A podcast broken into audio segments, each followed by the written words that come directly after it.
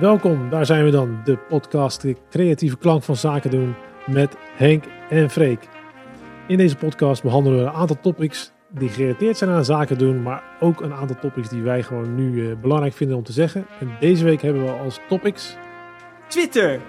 Met onze vriend of niet vriend Elon Musk. De VR-bril van Apple. Is het wat of is het niks?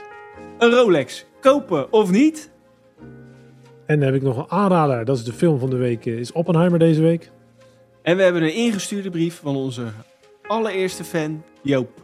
Welkom. Welkom. Ehm, dit is de tweede keer dat we dit doen? Of Nou, de eerste keer? Dit is de eerste die goed moet gaan.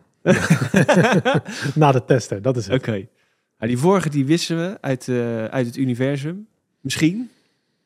Als deze heel goed wordt, dan eh, doen we dat. En anders niet. Ehm, maar ik wil graag beginnen met... ehm, ik vond jouw reactie op de naam niet eh, geruststellend. Dus ik denk dat we het daar even over moeten hebben. Want hij heet De Creatieve Klank van Zaken. Ik vond hem heel mooi. Maar ik dacht, omdat we natuurlijk vaak afleiden van het zaken doen. Maar uiteindelijk is die eigenlijk wel erg goed. Ja? Ja, omdat we zijn creatief. En dit is een klank die we maken. En we hebben het over zaken. Dus je hebt het goed benoemd. Goed benoemd, jongen. Fijn. Oké, dan, dan ben ik blij dat we op één lijn zitten. Ja. Want ik was toch een beetje onzeker geworden door je reactie.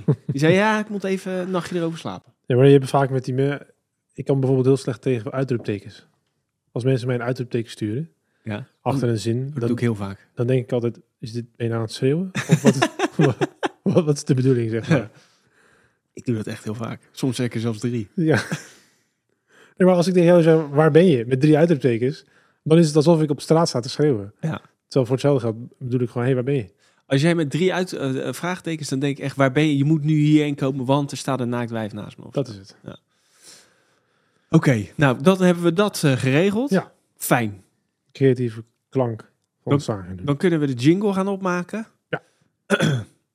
en ja, voor de luisteraars is het natuurlijk goed om te weten wat de reden is eh, waarom wij deze podcast opnemen. Dat klopt. Nou ja, het is natuurlijk, we, we hebben een, we behandelen een aantal topics die, eh, waar wij soms wat van weten en soms meer van willen weten. En daaraan hebben we ook nog wat aanbevelingen. En eh, behandelen we vragen van de mensen die het insturen. Ja. Allemaal gerelateerd aan iets wat nu speelt of iets wat ons interesseert. Ja. En eh, vaak hebben die dingen wel te maken ook met een zakelijke kant. Juist. En eh, we vinden het allebei heel leuk om het te doen. Ja. We hebben allebei een passie ervoor. Dus die combinatie die moet er gewoon voor zorgen dat in ieder geval onze moeders het gaan luisteren. Waarschijnlijk. Als je het aanzet. Ik hoop het niet. Nou, ik denk dat ze het wel doen, maar ik ga misschien in al die afleveringen die we gaan maken, ga ik echt hele gore dingen zeggen volgens mij. Oké, ik maak dan wel een gebliepte versie. Die kan je dan Oh doorsturen. ja, top. Goh. Ja. Oké, en eh, de, de, dus we, we maken het voor jongeren, ouderen, eigenlijk voor iedereen die wil luisteren. Ja. Oké, mooi. En ook met name als je natuurlijk ook geïnteresseerd bent in stukken van de creatieve kant. Want eh, misschien is het goed als je jezelf even voorstelt. Is dat een idee? Dat is een goed idee. Ik ben eh Freek en ben videograaf. Met veel passie maak ik eh podcast, video's en alles wat daar een beetje mee te maken heeft. Wauw. Maar je bent ook een documentairemaker. Ja, misschien een aspirant documentaire maken. Maar dit is meer omdat Klinkt ik, zo gaaf als, als je dat zegt? Ja. Freek Godijn, documentairemaker. Juist. Ja, dat is natuurlijk het doel. Nou, het leuke vind ik, is dat je verhalen kan vertellen. En dat is waar ik... eh, ik heb een passie voor film en video. Ja. En daarbij vind ik het heel leuk om iemand zijn verhaal te vertellen. Dus bij wijze van spreken, als jij een hele oude buurman hebt, die heeft heel veel meegemaakt. Dus daar zit ongetwijfeld een verhaal in. En dat verhaal mooi in beeld brengen, dat is echt een van de leukste dingen die er is. En als je het daar dan voor elkaar kan krijgen, dat je daarvoor betaald kan krijgen, ja, dan, dan ben je er, zeg maar. Zou je alles wegdoen om dat te worden? Dus eh podcastmaker, vi- videograaf, om documentaire maken te worden? Nou ja, ik denk dat je dat wel kan combineren met bijvoorbeeld podcast. Ik denk dat, dat je er wel bij kan doen. Maar Ja. als, zou je, als zou er een, een, een opening zijn waarin je ja, dat kan doen, dan zou ik daar denk ik wel voor gaan. Ik zeg niet dat ik dat niet doe, maar ja, het, het is wel bewezen dat het heel moeilijk is om in de In die wereld eh, te, maar geld, geld te verdienen, zeg maar. Dat is het.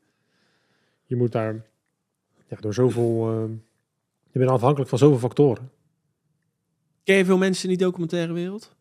Ik ken wel een aantal mensen. En je, je- ja, je hebt gewoon bijvoorbeeld met eh, financiering te maken. Dus je, eerst moet een zender geïnteresseerd zijn in hetgene wat jij gaat maken... voordat je überhaupt kan gaan beginnen. En dan is het meestal dat je zeg maar, eh, zegt van... Nou, ik heb eh 50.000 euro nodig. En dan zeggen ze, oké, heb je 10. Oh, onderhandelen ook. Ja, omdat, ja, weet je, zij denken gewoon van nou, dat verhaal van jou en die buurman, dat wie gaat het kijken? Oké, nou dan hebben we nog 10.000 euro, dan kan je dat gaan doen. En dan moet jij dan weer bijvoorbeeld, die man die gaat het hebben over de Tweede Wereldoorlog, dus dan moet je naar een Tweede Wereldoorlog fonds om te vragen of je daar nog wat meer geld kan krijgen om het voor elkaar te krijgen. Omdat je natuurlijk zelf eh, best wel een periode eraan bezig bent. Als je twee jaar is niks, zeg maar. Dus je moet ook nog kunnen leven, je moet ook nog vooruit kunnen. Ja. Dus daar zit, daar zit het grote probleem in. En dan zijn er wel streamingdiensten die nu veel makkelijker met geld smijten. Maar die, daar zitten zoveel eh, regels aan vast. Dan, dan moet, het moet dit bevatten, moet dat bevatten, we moeten het zo zien. Wat het is een hebben. streamingdienst dan die dat doet? Netflix en Videoland. Maar dat lijkt me helemaal lastig om binnen te komen, of niet? Maar Ah, ik je weet voor- het niet. Ik, weet, maar ik heb wel begrepen dat zij makkelijker met geld eh, smijten om jouw documentaire binnen te krijgen. Maar dat daar wel dat dat geld met eh, restricties is. Ja. Oh, met een, eh, een, een lijst met regels waar je Ja. aan moet houden. Zeg maar wat Want je jou- wel willen jou- zien. Wat is jouw mening over de documentaire kwaliteit bij Videoland? Het- bij Videoland. Nou, dat is, daar zijn documentaires is een eh, groot woord voor wat daarop staat. Er staat vast wel iets goeds tussenin hoor, maar hetgene wat zij zelf maken is niet. eh, Niet echt op. Nou, het zijn meer profielen. Kijk, als jij een artiest volgt, dan maak je daar een profiel over. Maar of dat dan een, een documentaire is, dat weet ik niet. Nee. Maar ja, dat is niet het topic van deze aflevering. Sorry, Ja, we, we dwalen af. Maar we zijn heel erg geïnteresseerd in jou natuurlijk. ja maar wie ben jij? Ik ben Henk, Henk den Haring. En eh, ik eh, heb sinds eh, een jaartje of tien... eh, ben, werk ik freelance als grafisch vormgever, ontwerper. Tegenwoordig iets meer richting UX design, web, app, markt. Want dat is wat lucratiever tegenwoordig. Vroeger zat ik meer in print. Mhm. Maar ja, dat eh, is een beetje aan het. eh, je hebt, je de, de, de kwantiteit gaat een beetje omlaag. Dus dat, dat moet je een beetje recht trekken met andere dingen. Dus nu zie ik meer in de digitale wereld. Mhm. En ik verhuur mezelf aan bedrijven als, ehm, als ze me nodig hebben voor klussen. Dus dat is hartstikke leuk. Maar ik heb hele diverse eh, opdrachten. Van modellenbureaus tot advocatenkantoor, eh, restaurant op de hoek. Maar ook hele grote concerns, container, transport, weet je wel. Het is helemaal eh, heel divers. Dus dat, maakt het werk leuk.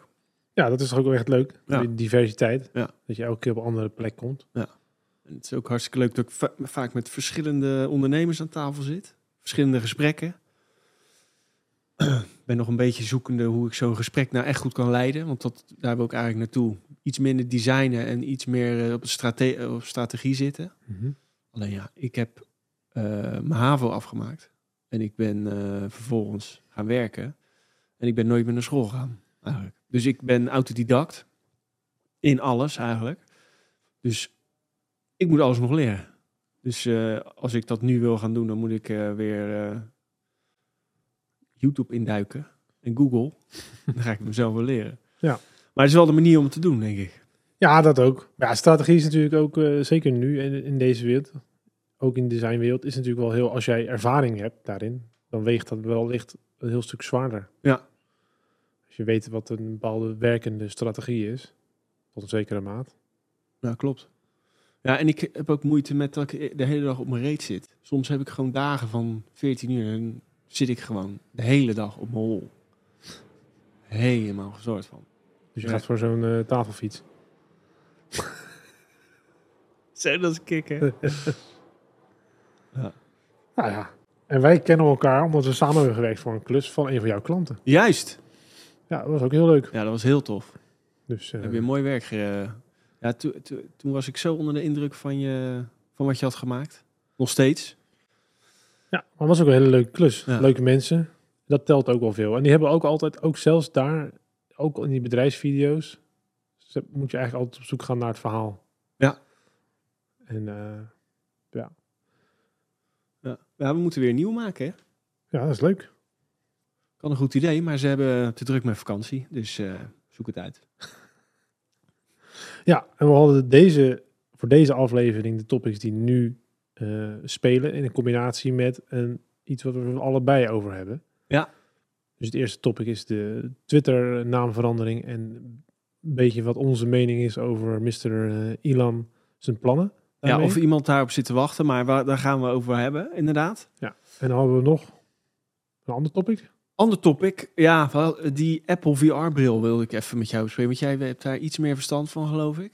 En ik vind het, ja, ik vind het eng, maar ik vind het ook wel gaaf om te zien hoe, eh, ja, hoe Apple dat voor elkaar fietst om iedereen daarover te laten lullen en een soort van spanning op te bouwen waarin je denkt, ik moet die bril hebben. Ja. Terwijl, waar, eh, waar gaat het over? Weet je wel, dat ding kost 3500. Ja. Nou, daar dus eh, over hebben. En ehm, volgens mij ben jij ook nog naar de film geweest. Ja, ik heb ook nog een aanrading voor de film inderdaad. Want jij hebt echt verstand. Als jij een film kijkt, kijk jij heel anders naar een film dan een Nou, normaal het, iemand. Het is wel zo dat je eh, anders naar films gaat kijken. Dat wel. Omdat je natuurlijk ook gaat kijken van hoe is dit gedaan en hoe kan ik dit. Ja. Omdat je moet eigenlijk, we probeert altijd een beetje iets. eh, ik denk dat elke videograaf eh, een van zijn idolen of voorbeelden stiekem probeert na te doen. En dat doe je on, onderbewust, heb ik het idee. Ja.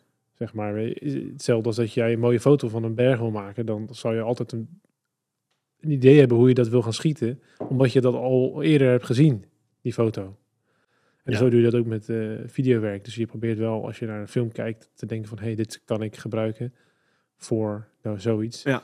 En ik heb ook gewoon, je hebt gewoon inspiratielijstjes. En daar staan gewoon screenshots in van beelden die ik heb gezien in reclames of films die ik mooi vind.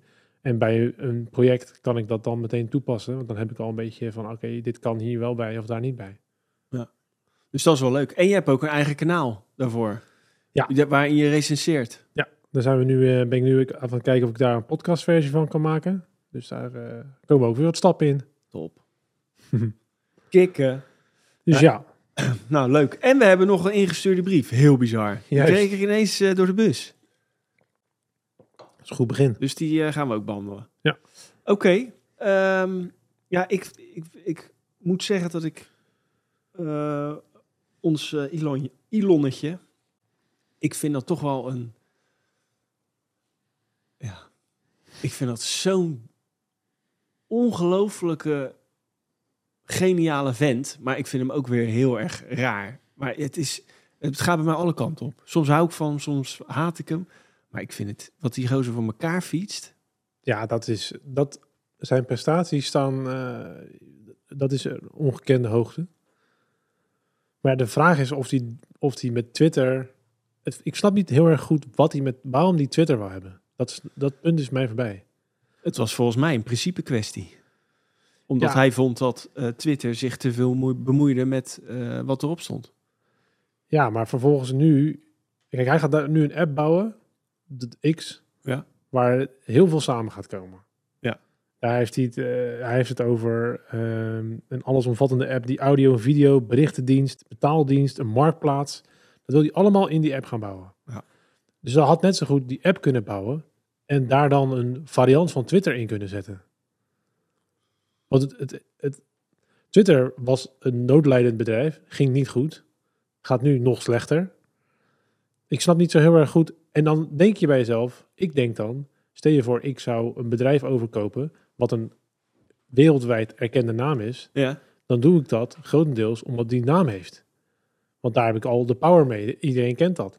Maar vervolgens ga ik die naam nu ook aanpassen. Dus het, het hele Twitter is er niet meer. En je verandert ook nog de app. Ja, maar ik denk toch dat je het iets te ingewikkeld bekijkt. Ja, ik Want denk hij dat- denkt gewoon, eh, ik heb zin om Twitter te kopen. Ik vind het gewoon lachen. Eh, Ja. zoek het lekker uit. Ja, die kans is heel groot. Ehm, en ook hoe, eh, hoe deed hij dat nou? Hij kwam het Twitter-gebouw binnenlopen met een...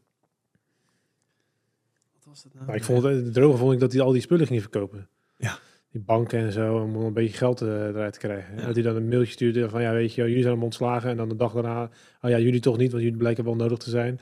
Dat je, dat je denkt, oké, gaat lekker. Hij, heeft ge- hij maakt hem allemaal gereed. Hij is gewoon aan het spelen. ja, en het dat een- vind ik gew- geweldig. Gewoon. Ja, dat klopt. Hij is wel, Nee, neem het niet te serieus. Het is allemaal een grap gewoon voor hem. Ja, dat, eh, maar ja, dat is natuurlijk ook een beetje met zijn eh, overheid geld te maken. Maar word, word jij niet een beetje gek van die X van hem? Model X. Het is allemaal, heeft naam- allemaal met seks te maken. Het naam allemaal, van, het kind, die X, weet ik veel hoe je dat uitspreekt. X-I-P-I-X. Ja, vind ik ook mooi. En dan x.com. Ik kan, kan ervan genieten gewoon. Dat je ook denkt, ja, ja, we weten het nu al. En hij had ook nog een soort... eh, origineel was x.com een soort voorloper van PayPal. Wat, Oh ja? niet, wat niet helemaal gewerkt heeft. Oké. Toen is hij daarmee gestopt. SpaceX. Dus ja. Maar ik ben benieuwd of, die, of dat gaat werken. Ik denk dat die app die hij wil bouwen... Hij wil gewoon hetzelfde doen wat de andere grote jongens doen. Wat Google doet met allesomvattend. Wat Meta doet met allesomvattend. Zeg maar, Meta heeft natuurlijk Facebook, eh, Instagram, al dat soort apps. En nu die threads erbij. En ook een soort marktplaats. eBay hebben ze aandelen in, al dat soort dingen. Amazon is ook dat aan het doen. Die is ook weer een streamingdienst. En dit allemaal steeds groter. Mhm. En hij wil daarbij horen met zijn X. Dus nu heeft hij Twitter. En dan gaat hij dus een betaaldienst van maken. En dan gaat hij dus een marktplaats ervan maken. En allemaal in die ene app doen. Ja. Maar hij, hij gaat het toch anders doen. Het, i- die gozer die is gewoon... ehm, die wil alles misschien wel... Hij wil wel bij de big boys horen, maar hij wil het op een hele andere manier. Hij wil gewoon gekke dingen. Hij wilde ook het alfabet, wilde die patent op. Op alle letters. Dat soort ideeën heeft hij. Ja, Is toch geniaal? Ik vind het zo mooi. ja, Maar ja. het is wel... eh, ja, het is wel een interessante gozer. Maar ik weet niet of dit nou... eh, ik snap niet... Ik ik blijf bij mijn eerste punt. Dat het aankopen van Twitter, wat je helemaal verbouwt... Het is een beetje hetzelfde als dat ik een Ferrari koop...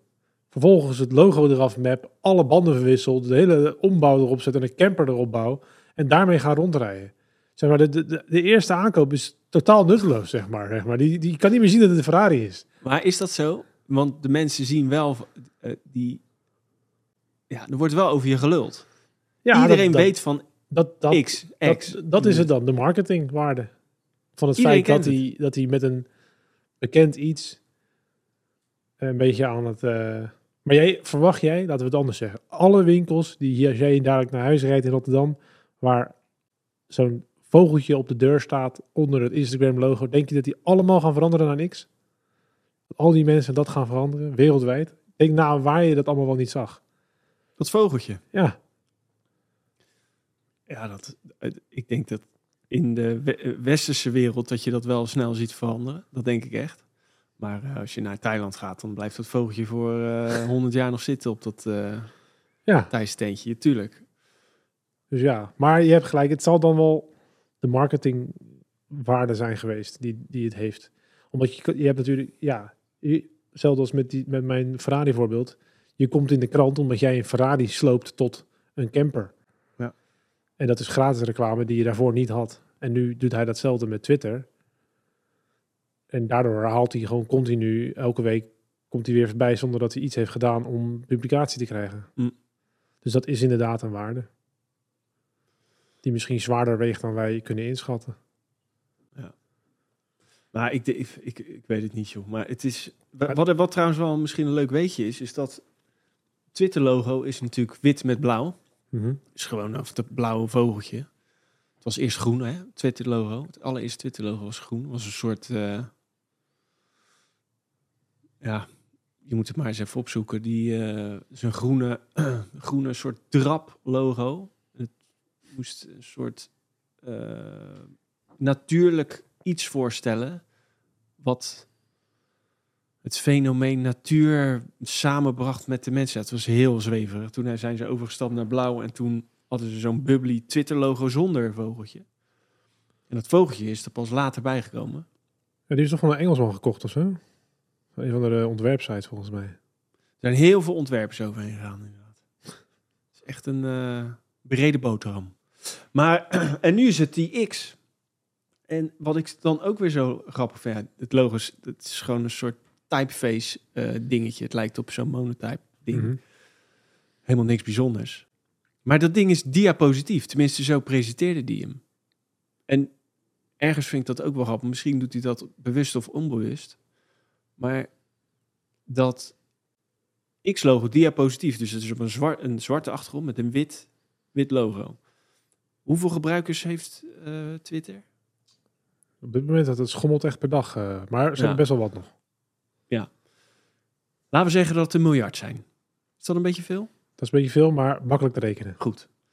Een miljard gebruikers. Als die allemaal op hun telefoon zitten, dan wist jij dat als jij de dark modus gebruikt in plaats van de lichte versie op jouw iPhone, dat je dan je 40% eh, duurzamer bezig bent. Dus dat het 40% minder energie. Nee. Ja, ik wist wel dat het minder was, maar niet zoveel. Ja, dat is echt bizar. Gemiddeld, hè? Ja, het is natuurlijk alles wat wit is, moet hij oplichten. Maar als iedereen dat gebruikt op zijn telefoon, op zijn desktop, dan is het dus zoveel eh, duurzamer. Het, is, het klinkt misschien een beetje triest, maar het is echt zo.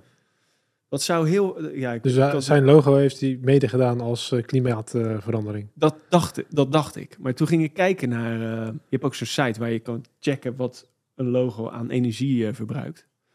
Link eh, in de omschrijving, denk ik niet. Of wel. Als iemand het leuk vindt.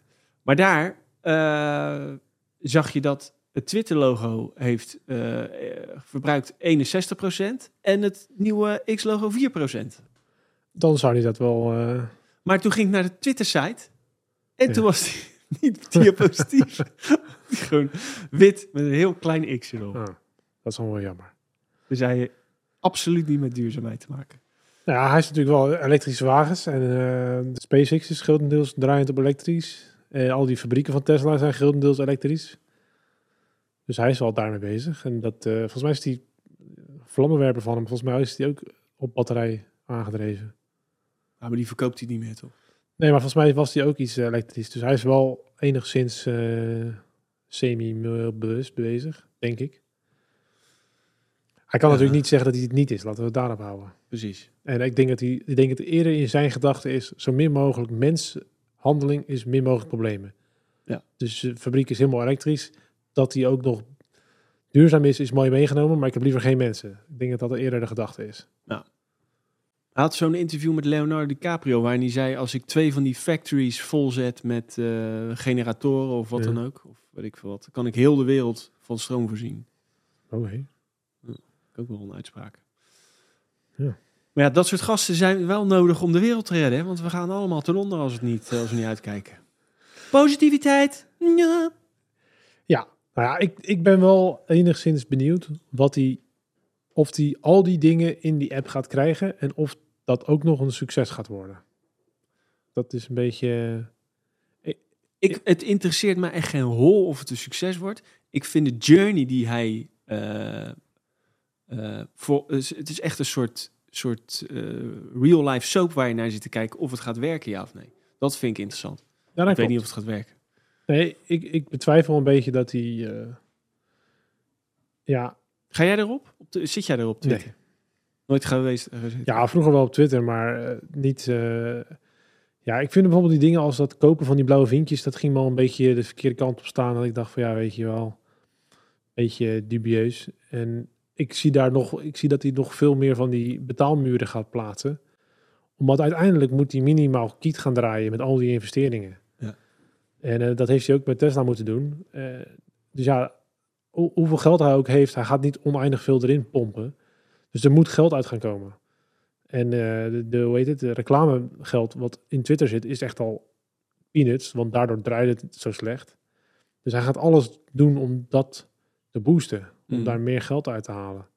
En dat is een, dan, dan, ik denk dat, je dat, dat, dat dat een beetje de weegschaal is tussen, zeg maar, hoe goed je app nog betrouwbaar is.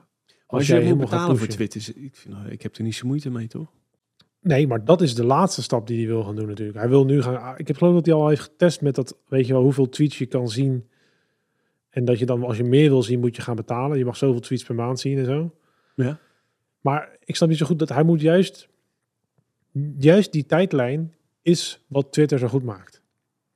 Want al jouw andere tijdlijnen, Instagram, Facebook, whatever, die zijn allemaal op algoritme gebaseerd. Dus jij ziet nooit, als ik nu iets post, dan kan jij het over twee dagen pas zien. Mhm. Behalve als je echt naar mijn account gaat. En Twitter had als enige chronologie. Dus het was zeg maar, als je nu iemand iets tweet, dan staat het bovenaan. Bam, bam, bam, bam, bam. En dat was de reden waarom het zo krachtig was.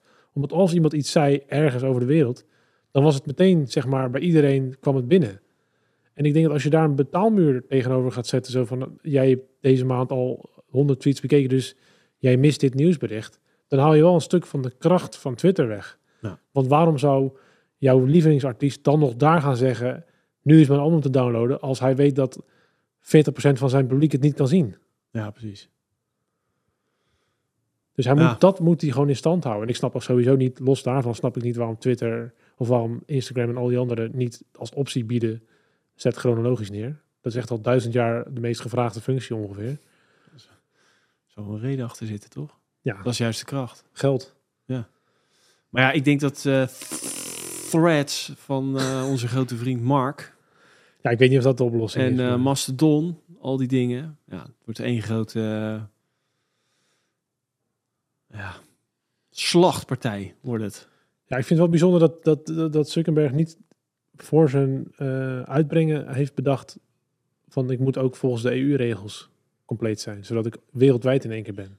Ja, want wij, wij hebben Wij niet, kunnen niet. Nee. Ja, behalve als je je? VPN, eh, VPN aanzet. Omdat de, Europa heeft natuurlijk strenge, strengere regels met wat je met je data mogen doen. Heel goed.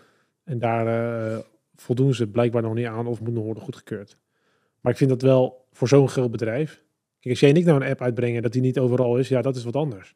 Maar je bent een van de grootste bedrijven ter wereld. Het is toch logisch dat je dan, als je wereldwijd lanceert, dat je in één keer overal bent. Ja. Want het droog is ook nog. Ik dacht al van, hé, weet je, al die mensen die nu gaan registreren, ze kwamen er snel achter dat het gekoppeld zat aan je Instagram. Maar anders gaat iedereen natuurlijk, weet ik veel, at pizza openen en at, eh, weet ik het wat. Al die bekende namen worden natuurlijk op Ja. een nieuw iets meteen gepakt. Ja. Maar ja, dat is Goed nu idee gelimiteerd op alleen Amerika. Oh ja. Dus, dat hebben Dus als wij het die krijgen, hebben alles weg. Ja, dan is eh, zelfs eh Ed eh, Henke eh, heeft vast wel iemand ingenomen. Want ja, maar je kan wel je Instagram naam overnemen. Het koppelt zich aan aan zichzelf. Ah, Dus hoe jij op Instagram heet, heet je dan daar ook. dus moet je hele rare namen gaan verzinnen. Ja, die kans is groot. Maar ik ben wel benieuwd wat hij gaat doen. Dat laten we wat, wat Musk gaat doen. En ik ben benieuwd of hij nog een marktplaats erbij gaat kunnen bouwen. En wat hij dan met afbeeldingen wil doen.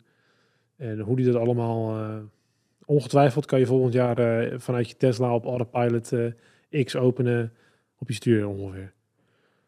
Dat is eh, zeg maar... Dus dat er, eh, zover gaat hij natuurlijk pushen. En ik had wel begrepen dat ze dus die... eh, dat die Cybertruck nu aan het testrijden is. Klopt. Ja, met een soort army print rijdt hij daar rond. Ja, hij eh, gaat in productie. Maar het is eh, jammer dat we hem niet in Europa krijgen. hè?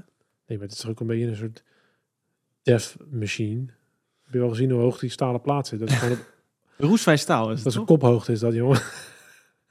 Wa- wa- Wat, ik raar vind, is dat wij dus in Europa mogen hem niet hebben... omdat het te veel schade aanricht aan een voetganger. Ja. Die ligt helemaal flarden. Maar in Amerika is het... Ja, is niet zo erg als er iemand een flarden gereden wordt. Of kijken ze naar de bevolkingsdichtheid. Hoe groot is de kans dat Nee, gozer aan flarden? Ik denk, ik denk dat zij... Wat is, Florida wat, wat is de best verkochte auto in Amerika? Toyota. Nee, dat is China. Waarschijnlijk. Nee, maar ik bedoel... eh, nou, dat kan toch? Een Ford Ford. F50 pick-up truck. Ja. Die is al, me niet vast, 45 jaar lang elk jaar de best verkopende auto. En vorig jaar, volgens mij, of 2021, werd er elke 49 seconden eentje verkocht. De pick-up truck van Ford.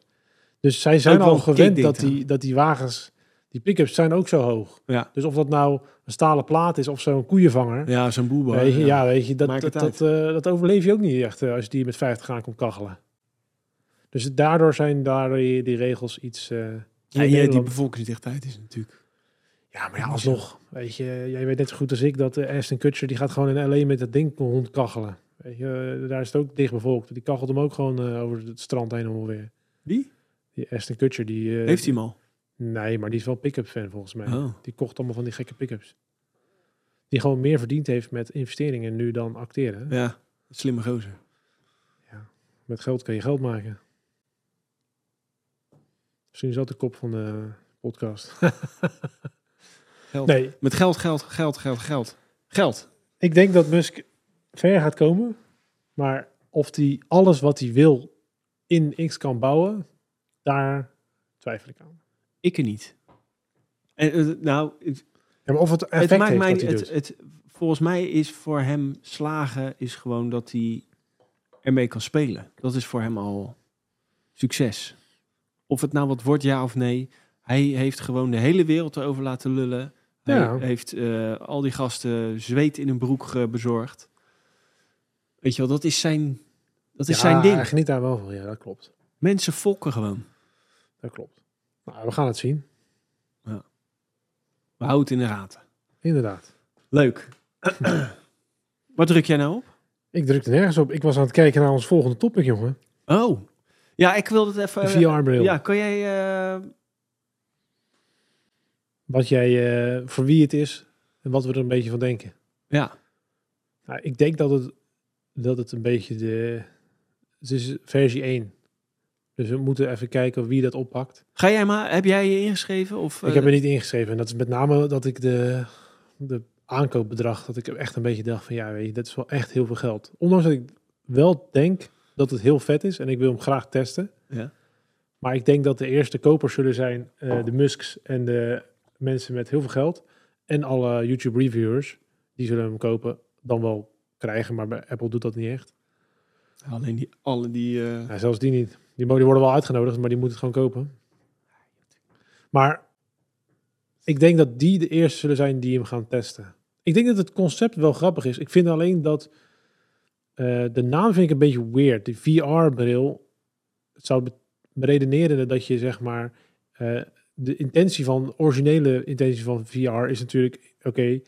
ik zet hier iets neer en dan kijk ik hiernaar en dan komt hier een scherm mhm. zeg maar in mijn wereld. Ja. Dat is een beetje wat een VR, virtual reality, zeg maar, moet gaan doen. Maar het gekke is, hier, je ziet niks door dat ding. Je kijkt naar twee schermen. Dus het is totaal anders als die Google Glasses bijvoorbeeld. Die projecteert dingen in de bestaande wereld. Dit ding filmt de bestaande wereld en projecteert de bestaande wereld met daarin iets wat jij wil hebben. Dus het is eigenlijk twee tv-schermen aan de binnenkant en camera's die naar voren kijken, die filmen alles wat je ziet, inclusief personen en wat dan ook. En dat projecteren ze erin. En daardoor kunnen ze het ook zo abnormaal haarscherp maken. Want je ziet op die reclame, zie je toch dat hij dan, die dat hij dan in een bioscoop gaat zitten, dat hij heel dat scherm heel groot maakt en dat alles verdwijnt. En dat het super scherp is. Dat kan alleen maar omdat je natuurlijk twee tv-schermen voor je kanus hebt hangen. Want als je dat zou doen in, in zeg maar dat hij ook dat je nog naar voren kan kijken, hij kan niet hier iets projecteren wat super scherp is en zo groot gaat worden. Dat, dat is niet mogelijk. Nee. Dus ja, ik vind het een beetje een, eh, het is, het is een beetje een, ja, ik snap het wel, maar ik vind het wel een beetje een gemaakte fop eigenlijk. Oh ja? Ja, omdat, omdat je niet echt doet wat, je, wat de rest doet. Wie is de rest? Ze zijn de enige. Nee, ja, je hebt die van eh, Facebook, heb je die Oculus en eh, je hebt er nog een paar die ook daarmee bezig zijn. En je hebt natuurlijk de Google Glasses die natuurlijk daarmee begon. Het gaat natuurlijk om dat je dus een betere werkplek en al dat soort dingen.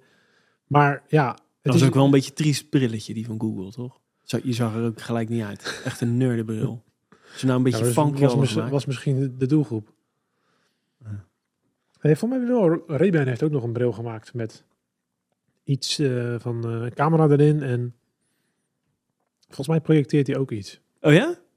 Ja. Hm. Maar op het scherm. Dus heel klein op de binnenkant. Maar denk jij niet dat eh, de VR-bril straks gewoon Standaard is. nou standaard is, maar dat ze gewoon nu hebben die bril, maar straks heb je lenzen. Nu gewoon zo poep, poep, klaar. Nou ja, dat Dat zou je die denken. Stap 2. Ja, maar dat kan dus niet. Want dan kan je dus... Je ziet nu niks door dat ding heen. Dan zou je echt een VR krijgen. Want dan krijg je dus iets wat geprojecteerd is in de echte wereld. Maar vir- virtual reality, hè? Ja, dat dat- is virtuele wereld. Dat is wat hij dus nu... Maar, ja, maar dat is niet dat ik naar de echte wereld. nee, maar het gekke is, doordat ze dus die... Ze laten ook in die reclame zien dat je je ogen ziet, toch? Ja. Aan de buitenkant. En daarmee beredeneren ze, doen ze lijken alsof je er doorheen kan kijken. Maar dat is niet zo. Hij is gewoon helemaal zwart. Hij is helemaal dicht. Bizar. En die projectie van je ogen is wat hij filmt aan de binnenkant van je ogen. En dat geeft hij aan de buitenkant weer. Dus dat, je krijgt zeg maar een hoofd van iemand te zien met een bril erop. Waar gewoon twee van die emoticon-achtige ogen tussenin zitten. Die dan ook nog gaan knipperen op het moment dat jij zou gaan knipperen. Dus er zit een camera aan de binnenkant in de Ja. beeldschermen. Die filmen mijn ogen en die projecteren ze naar buiten. Projecteert hij aan de buitenkant erop wat jouw ogen aan het doen zijn, zeg maar. Zodat het voor iemand anders die in dezelfde ruimte loopt niet heel weird uitziet. Dat er daar iemand met een soort skibril in zijn werkplek zit, zeg maar. En ik snap wel dat hij moet filmen naar binnen. Want hij moet natuurlijk ook filmen waar je naar kijkt. Want dat is een van de dingen die zij uniek maken. Ja. Want meestal met die VR-bril heb je natuurlijk iets in je hand. Eh, Een controller, wat dan ook. En zij hebben dat nu gedaan. Dat, die, eh, dat je dus kijkt. Als je dus naar iets, eh, een app wil openen, dan kijk je ernaar. En dan doe je met je vingers, tik je zo tegen elkaar aan en dan opent hij die app. Maar we, we- we- Hij filmt naar beneden. En daar ziet hij dan dat je dit doet. Daar Ach. ziet hij ook dat je dit doet. Ja, Oeh, dus je kan hele gore porno dingen doen ook. Ja, die, die kan hij ook zien inderdaad. Ja, nee, dus ik ben wel benieuwd. Ik ben alleen wel dat die 350, Je moet het dus zo doen. Als je dat ding op hebt, dan ga je zo Ja. met je vingers heen en weer onder je... ja, ga je gewoon, je kan, maar Hoofd. zover ik begreep, hoef je niet per definitie hier te zitten. Je kan ook zo zitten. Hij herkent gewoon dat het jouw hand is en die dan zegt klik of links of rechts. Tering. Wat hem hebben. Ja, ik denk ook wel dat het vet is. En ik denk ook wel dat het kick is dat je bijvoorbeeld een film zo groot kan kijken. Ik vind alleen, ja, 3.500 euro. Dat is twee keer zoveel als als mijn eerste auto. Is wel een beetje, eh, een beetje gortig, zeg maar. Ja, had hem Ja. iets Ik denk niet dat je er, eh, interessanter gemaakt. dat je er heel makkelijk aan kan komen. nee, ja, gasten hebben... eind, eind dit jaar, begin volgend jaar, dat ze hem gaan leveren, zoiets. Ja. Dat is ook zoiets. Je weet niet wanneer. Je, weet, je denkt ongeveer bij, eh, bij een keynote zal die wel eh, week later, gepresenteerd worden, maar dan is het weer niet. maar wat ik zo knap vind, is dat Apple het voor elkaar krijgt om zo'n hype te creëren. Ja. En weet je wel, je, ik heb dan geleerd dat je als je met, die, met zo'n marketingtruc, dat je dan eh, drie pijlers hebt. Dat je logica hebt om iets te kopen, emotie en urgentie. Ja. Nou, het is echt heel lastig om alle drie te hebben. Want logica, ja, je, het moet, je moet het aan jezelf kunnen verkopen. Van, Hmm. oké, ik heb dit echt nodig. Nou, Zo'n Apple VR-bril, ja. Ik heb dat nodig voor, eh, dat ga ik mezelf dan aanlullen. Ik heb dat echt nodig, want ik doe daar eh, mijn werk mee. Straks. Dan kan ik eh, efficiënter werken. Dat moet ik toch hebben? Ja. Toch? De emotionele ding is, ja, ik, ik, ik, als ik dat ding heb, ben ik wel een van de eerste. Wel kicken. Kan ik aan mijn vrienden vertellen dat ik dat ding heb. En er, zijn er, maar, er worden maar 40.000 naar Europa verscheept. Dus ik moet snel zijn. Ja, schaarste. Ja. Dan gaan ze hem presenteren. Komt hij op de webshop. Denk nou, nu is de tijd om te kopen. Er is geen hond die mij daarvan weerhoudt. Om dat ding te kopen. Nou, ik ben niet zo'n. Apple-fan. Dus ik ik ben wel een Apple-fan, maar niet zo'n Apple-fan. Ik hoef dat ding helemaal niet. Want wat moet ik ermee? Ik heb het ook niet nodig voor mijn werk. Nog niet. Dus ik heb het niet. Ik, die logica is voor mij weg. Maar die andere twee punten is voor mij, dat zou wel een trigger zijn. Ja, hoe ze dat creëren blijft. eh, Kijk, emotie is natuurlijk je nummer één eh, koopreden. Ja. En eh, Apple creëert dat door hun video's, door hun reclame en door het feit dat Apple is. Ik verbaas me ook altijd nog steeds, zelfs als je weet ik voor hoeveel iPhones terug je gaat, dat mensen daar voor de deur staan om dan die iPhone te halen en dan high-fiven aan die medewerkers. En met alle respect voor al die mensen die daar werken of die daar stonden. Maar dan ben je toch wel een enorme pannenkoek. Want als ik de volgende dag naar binnen liep, heb ik hem ook. En dan, dat weet je. En het was ook niet zo dat het... Bij de eerste iPhones kan ik daar nog allemaal inkomen. Want dan was het iets vernieuwd. Maar dat ze deden het tot en met, weet ik veel, iPhone 9, iPhone 10, Ja. iPhone 11. Sta je daar als een soort... Ja, maar dat is toch hetzelfde als dat je, als jij naar een, concert gaat en je wil vooraan staan. Ja, maar bij een je concert toch- is nog een... Daar is nog een gelimiteerd aantal kaartjes. En dan heb je nog een emotie dat je naar de... Dit is een elektronisch apparaat. Ja, maar- de- die ik nu koop. En die morgen en over een week exact hetzelfde is. En ik kan hem steeds kopen. Ja, maar je bent geen fanboy.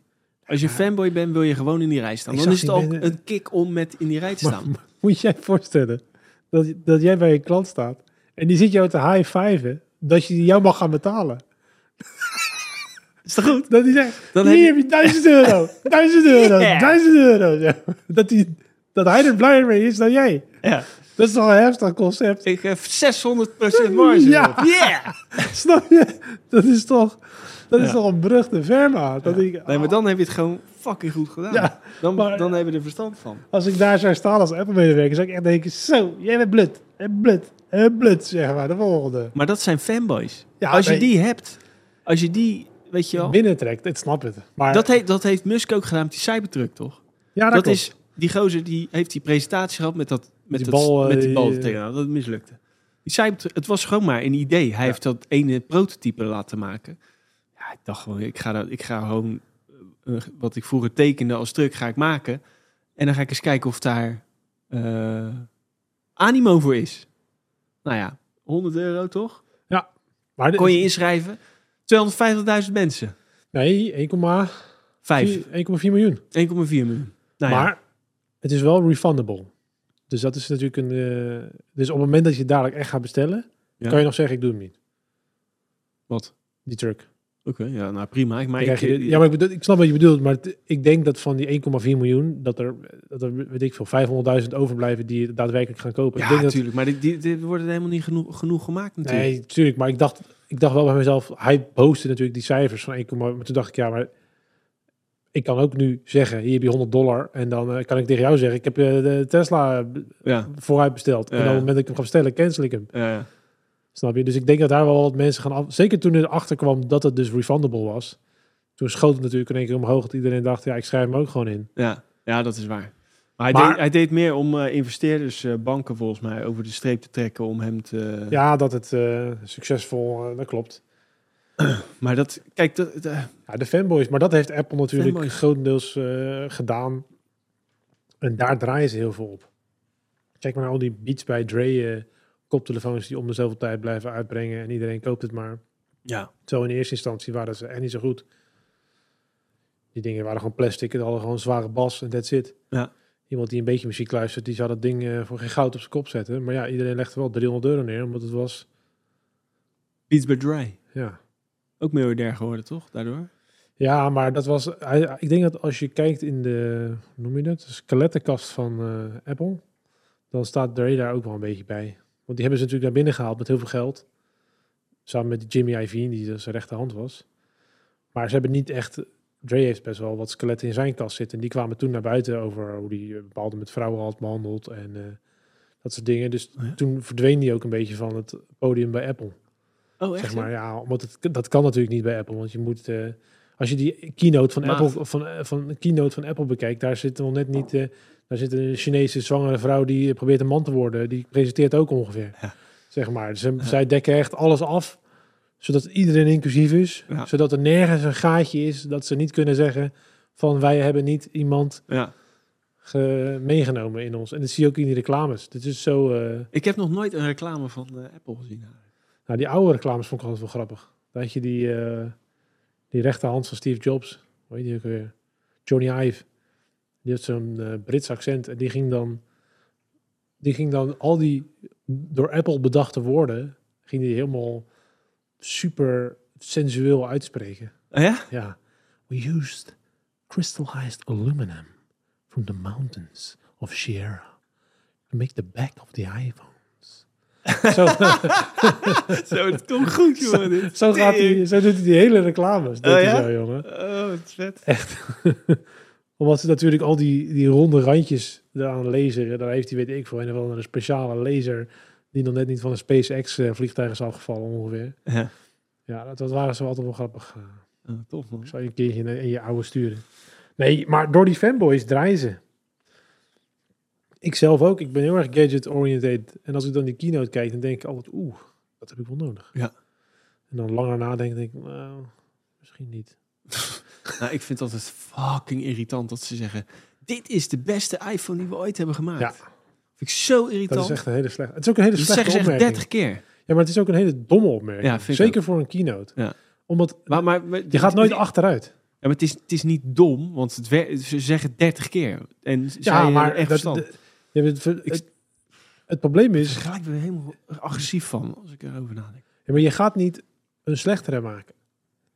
Zeg maar, dit is iPhone 14. Nee, tuurlijk niet. 15 is niet slechter. Dus, dus het, is, het slaat nergens op. Nee, maar het, het woord de beste, de greatest, Ja. weet je wel, de, de, de most advanced, dat Mhm. soort woorden moet je er natuurlijk in gooien, want dat blijft hangen.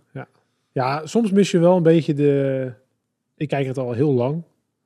Ik mis soms een beetje de knulligheid Het die is, er was. ja. Het is nu sinds corona dat ze alles filmen. Het is Ja. zo gelikt. Je ziet Ja. gewoon dat het... eh, het is gewoon tien keer opnieuw gedaan. En eh, weet je wel, alle e, a, e en foutjes en grapjes en mislukt. Het zijn allemaal uitgehaald. Het is nu one smooth ass operation, zeg Ja, maar. joh, weet je. ik vind dat ook niks, man. Er ging nog wel eens wat fout vroeger met Ja. Steve Jobs, toch? Inderdaad. En die helemaal gek, toch? Of dan, of dan had je die gast van de software, die wou die iets aansluiten. Nou, dat werkte net even niet lekker, weet je. Dan maakte hij... Dat was iets, iets gemoedelijker. Het is nu zo eh, gepolijst dat je... Er is echt geen ruimte voor een error meer. Oh. Nou ja. En Apple Maar ik TV. kijk ze ook niet meer trouwens, die eh, keynotes. Ja, ik zet, ze, ik zet ze meestal eh, op de iPad of zo zet ik ze aan. Want ik kan ook heel slecht tegen de greatest ever en de best ever. En ik vind ook, die, ik vind ook veel van die benchmarks die ze laten zien. Zeg maar, deze chip is zoveel beter. Ja. Terwijl ik dan denk van, er is niks wat gebruik maakt van die chip. Behalve als jij een of andere diehard gamer bent. Die 24 uur per dag op je iPhone jij hebt het die zwaarste speel... Je eh, hebt die chip heel hard nodig, toch? Ja, maar in je telefoon niet. Nee, tuurlijk niet. Snap nee, je? Joh, ik, Ze laten, die, ze laten daar zeg Ja. maar zien van deze twee keer zo goed als die andere. Dan denk je, ja, maar Ja, hoezo? Wie, wie is daar nog, weet je wel, wie, wie, wie is dat aan het gebruiken? Dat ding is zo fucking snel, man. Ik weet helemaal niet... eh, ik heb nog nooit hoeven wachten op iets. Daarom, dus het Ja. heeft, eh, je bent de snelheid van het licht bijna voorbij en dan zit je te zeggen, ja, het is twee keer zo snel. Ja, er is niemand die het door heeft. Weet je waar ik echt fanboy al heel lang op zit te wachten? En die, als die uitkomt, ga ik hem gelijk halen. Ga ik in de rij staan. High five met eh, het personeel daar zo. Is een iMac. Een nieuwe iMac. 27 inch. Lord. Ja, gaat dat Ja, die worden? moet, ik, die moet ik echt hebben. Maar die je nodig voor je werk natuurlijk. Ja. nee, dat snap ik. Ik had bijna die eh, Apple monitor, monitor gekocht. Ja, maar dat kan je gewoon doen. En als je dan die, het schijnt zo'n kut ding te zijn. maar als je dan de studio koopt, zeg maar de Ja. Apple Studio, dan ben je er al. Klopt, maar Ik zit hier bij mij hier in de studio, ga ik misschien zo eentje halen. zo'n eh, studio- studio, maar niet, die, niet die, dat scherm, dat is gewoon zo duur. Ja, veel te duur. Dat ik ook denk, van, voor een fucking scherm, maat. Ja. Voor dat geld heb ik ongeveer... eh, Maar je hebt, je hebt maar weinig retina-schermen natuurlijk. ja, dat klopt. Maar Je hebt eh, eentje van LG en eh, dan eh, die studio. BenQ volgens mij? Ja, die heeft ook een, ja, klopt. Maar ja, dat klopt. Maar dat is, ik vind dat, het- ja. En het gekke is, ik weet Apple doet niet aan korting. Maar ik vind dat je eigenlijk, als je dus zo'n Mac Studio koopt, die kleine, dan wel de nieuwe, de Pro of weet ik het wat, dat je gewoon een 30% korting op het scherm moet kunnen krijgen. Korting is voor losers. Nee, maar ik bedoel dat je de combinatie kan kopen. Nee. Nu ben je gewoon double up. Word je gewoon gepakt. Juist, door je wordt ze. gewoon voorover bukken in, Ja. je, in je hol laten nemen. Je gaat geen korting krijgen. Nee, dat klopt. Korting is voor losers. Daar ben ik het helemaal mee eens. Is dat de kop van de... Zie je, je twijfelt nog steeds over de titel. Je hebt nou al twee keer... Nee, maar dat is niet de titel. Dat is zeg maar de subline titel die ik bedoel. Oh, oké. Van deze aflevering. Oh ja, juist. Oh, dat Korting is voor losers. Korting is voor losers. Maar ja, we hebben het niet heel erg veel over korting nu. Dus eh, Nee, maar kijk, weet je waarom je geen eh, korting... Die gasten hoeven geen korting te geven, want die hebben gewoon... Ja, zij verkopen uit. Overwaarde, weet je wel? nee, dat klopt. Dat is hetzelfde met, eh nou, brugje naar Rolex. Daar wilde ik het ook nog even over hebben. Want eh, die zag ik, la- ik zat die finale te kijken van Alcaraz eh, Djokovic. Ja. En toen zag ik dat mooie Rolex klokje in het stadion hangen. En toen dacht ik, waarom de fuck doet Rolex nog steeds daar Reclame adverteren? ja eh, Waarom staat Rolex nog steeds in die mannenbladen achterin, laatste pagina? je bedoelt dat ze die nodig hebben. Ze hebben het niet nodig, maar ze, ze blijven gewoon dat doen. Hmm. Ja, het is gewoon de elite sport. Elite sport, maar het is ook een soort Formule bedrijfs, Ja, ja. eh, bedrijfsvoering, wat gewoon, wij, wij houden vast aan wat we doen. En daarom zijn ze ook zo succesvol, denk ik. Hoe lang kost het om één Rolex te maken? Geen idee, ga jij mij vertellen. Eén jaar. Echt waar? Eén Rolex kost één jaar in de fabriek om te maken. Van start to end, zeg maar. En ze testen allemaal van die gekke dingen. Ze testen duizend keer dat bandje. Dat die open en dicht gaat. Zodat hij helemaal eh, perfect soepel is. Zodat hij 20 jaar meegaat. En ze doen allemaal van dat soort gekke testen. Een jaar? Ik heb Wie zegt dit? een horloge-expert. Oké. Die heeft me dat verteld. Die zei, één jaar kost het om het te maken. Dus En- jij denkt dat, omdat je geen Rolex meer kan krijgen, je kan geen... Nee, eh, dat heeft daar niet met... De, dat dat heeft daar niet mee te maken. Nee, ze zouden gewoon de productie kunnen opvoeren. Ja. Maar het is natuurlijk ook een... een, een eh, het is weer marketing. Zo Ja. van, oh, jij bestelt een Rolex, je hebt hem over een jaar. Nou, dan is het is zelfs zo erg. Je, je, een, Nee, maar je, je kan, het niet. niet krijgen. Nee, maar dat, zeg maar dat is natuurlijk ook weer een verhaal daarachter, zeg maar. Dat je Rolex zo goed is. Want het is natuurlijk ook zo, dat als, jij- als, ik tegen, als jij tegen mij zegt, laten we even een podcast maken... En ik ga hem editen en zeg tegen jou, ja, weet je, ik ben een half jaar bezig. Dan, eh, jou, voor- jij denkt dan, zo, dit, dit gaat iets worden, jongen. Ja. Deze gozer is gewoon dag in, dag Ja. uit, dag in, dag uit. Ja. Dat is, heeft natuurlijk ook daarmee te maken. Het is een mooie... eh, Ja. Zo van, je kan dit niet maken in een uur. Je kan dit niet maken in een dag. Nee. Een jaar. Ja, ze, nee, ze pronken er niet mee, want ik wist het niet. Nee, eh, ik vond het een leuk feitje. En ik dacht, eh, die nemen we mee. Dat zou toch een goede ad zijn? Ze zegt gewoon een horloge, zegt, eh 365 days en dan hoeveel uur, hoeveel de making. seconden Ja. duurt om zo'n ding te maken. Ja, Ja, het is natuurlijk het is een tool horloge vroeger van origine. En nu is het een luxury watch geworden. Ja. En ook gewoon hartstikke niet te krijgen. Dus ja, tenminste, de, je kan die speciale wel krijgen met diamanten erop en Ja, eh, rosé eh, dingen, weet je wel. Maar die standaard submarines bijvoorbeeld, die kan je niet krijgen. Nee, en dat is natuurlijk ook... Ik weet dat bij hun een van de dingen is dat niemand weet eh, hoeveel er van elke serie zijn. Dus ze maken één serie met bijvoorbeeld, die weet ik, het regenboogdiamanten. Niemand weet hoeveel er daarvan worden geproduceerd. Ja. Dat heeft natuurlijk ook weer met die schaarste te maken. Dat je daardoor automatisch de prijs omhoog duwt. Want ja, zijn het er vijf, zijn het er duizend? Hoe, hoeveel is het? Ja, nou, wat het vol- volgens mij is, is dat die resellers, dus eh, die- die, kunnen een submarine krijgen om te verkopen. Alleen dan moet je wel zes van die regenboog Rolex bij, me af, bij je Rolex afnemen. Dan krijg je er pas één. Dus je moet die, die echt eh, dure jongens moet je inkopen. Mhm. En dan krijg je misschien ook een submarine erbij. Want die raken ze zo kwijt. Ja, Dat is toch fucking slim? ja nee, Dus je- zeker. Het is echt, ik vind dat zo bizar dat ze dat zo doen. Ja. Maar ja, ik heb geen Rolex, ik heb een iWatch, want ik ben een Apple bitch. Ja, oh, ik heb wel mijn... Jij hebt ook een Apple Watch. Ik heb ook mijn watch, Fanboy. maar die heb ik wel met korting gekocht. ja, marktplaats. Nee, dat was een of andere Black Friday deal in, eh, in Frankrijk. Het is ook de, het is het? De, de Black Unity Edition.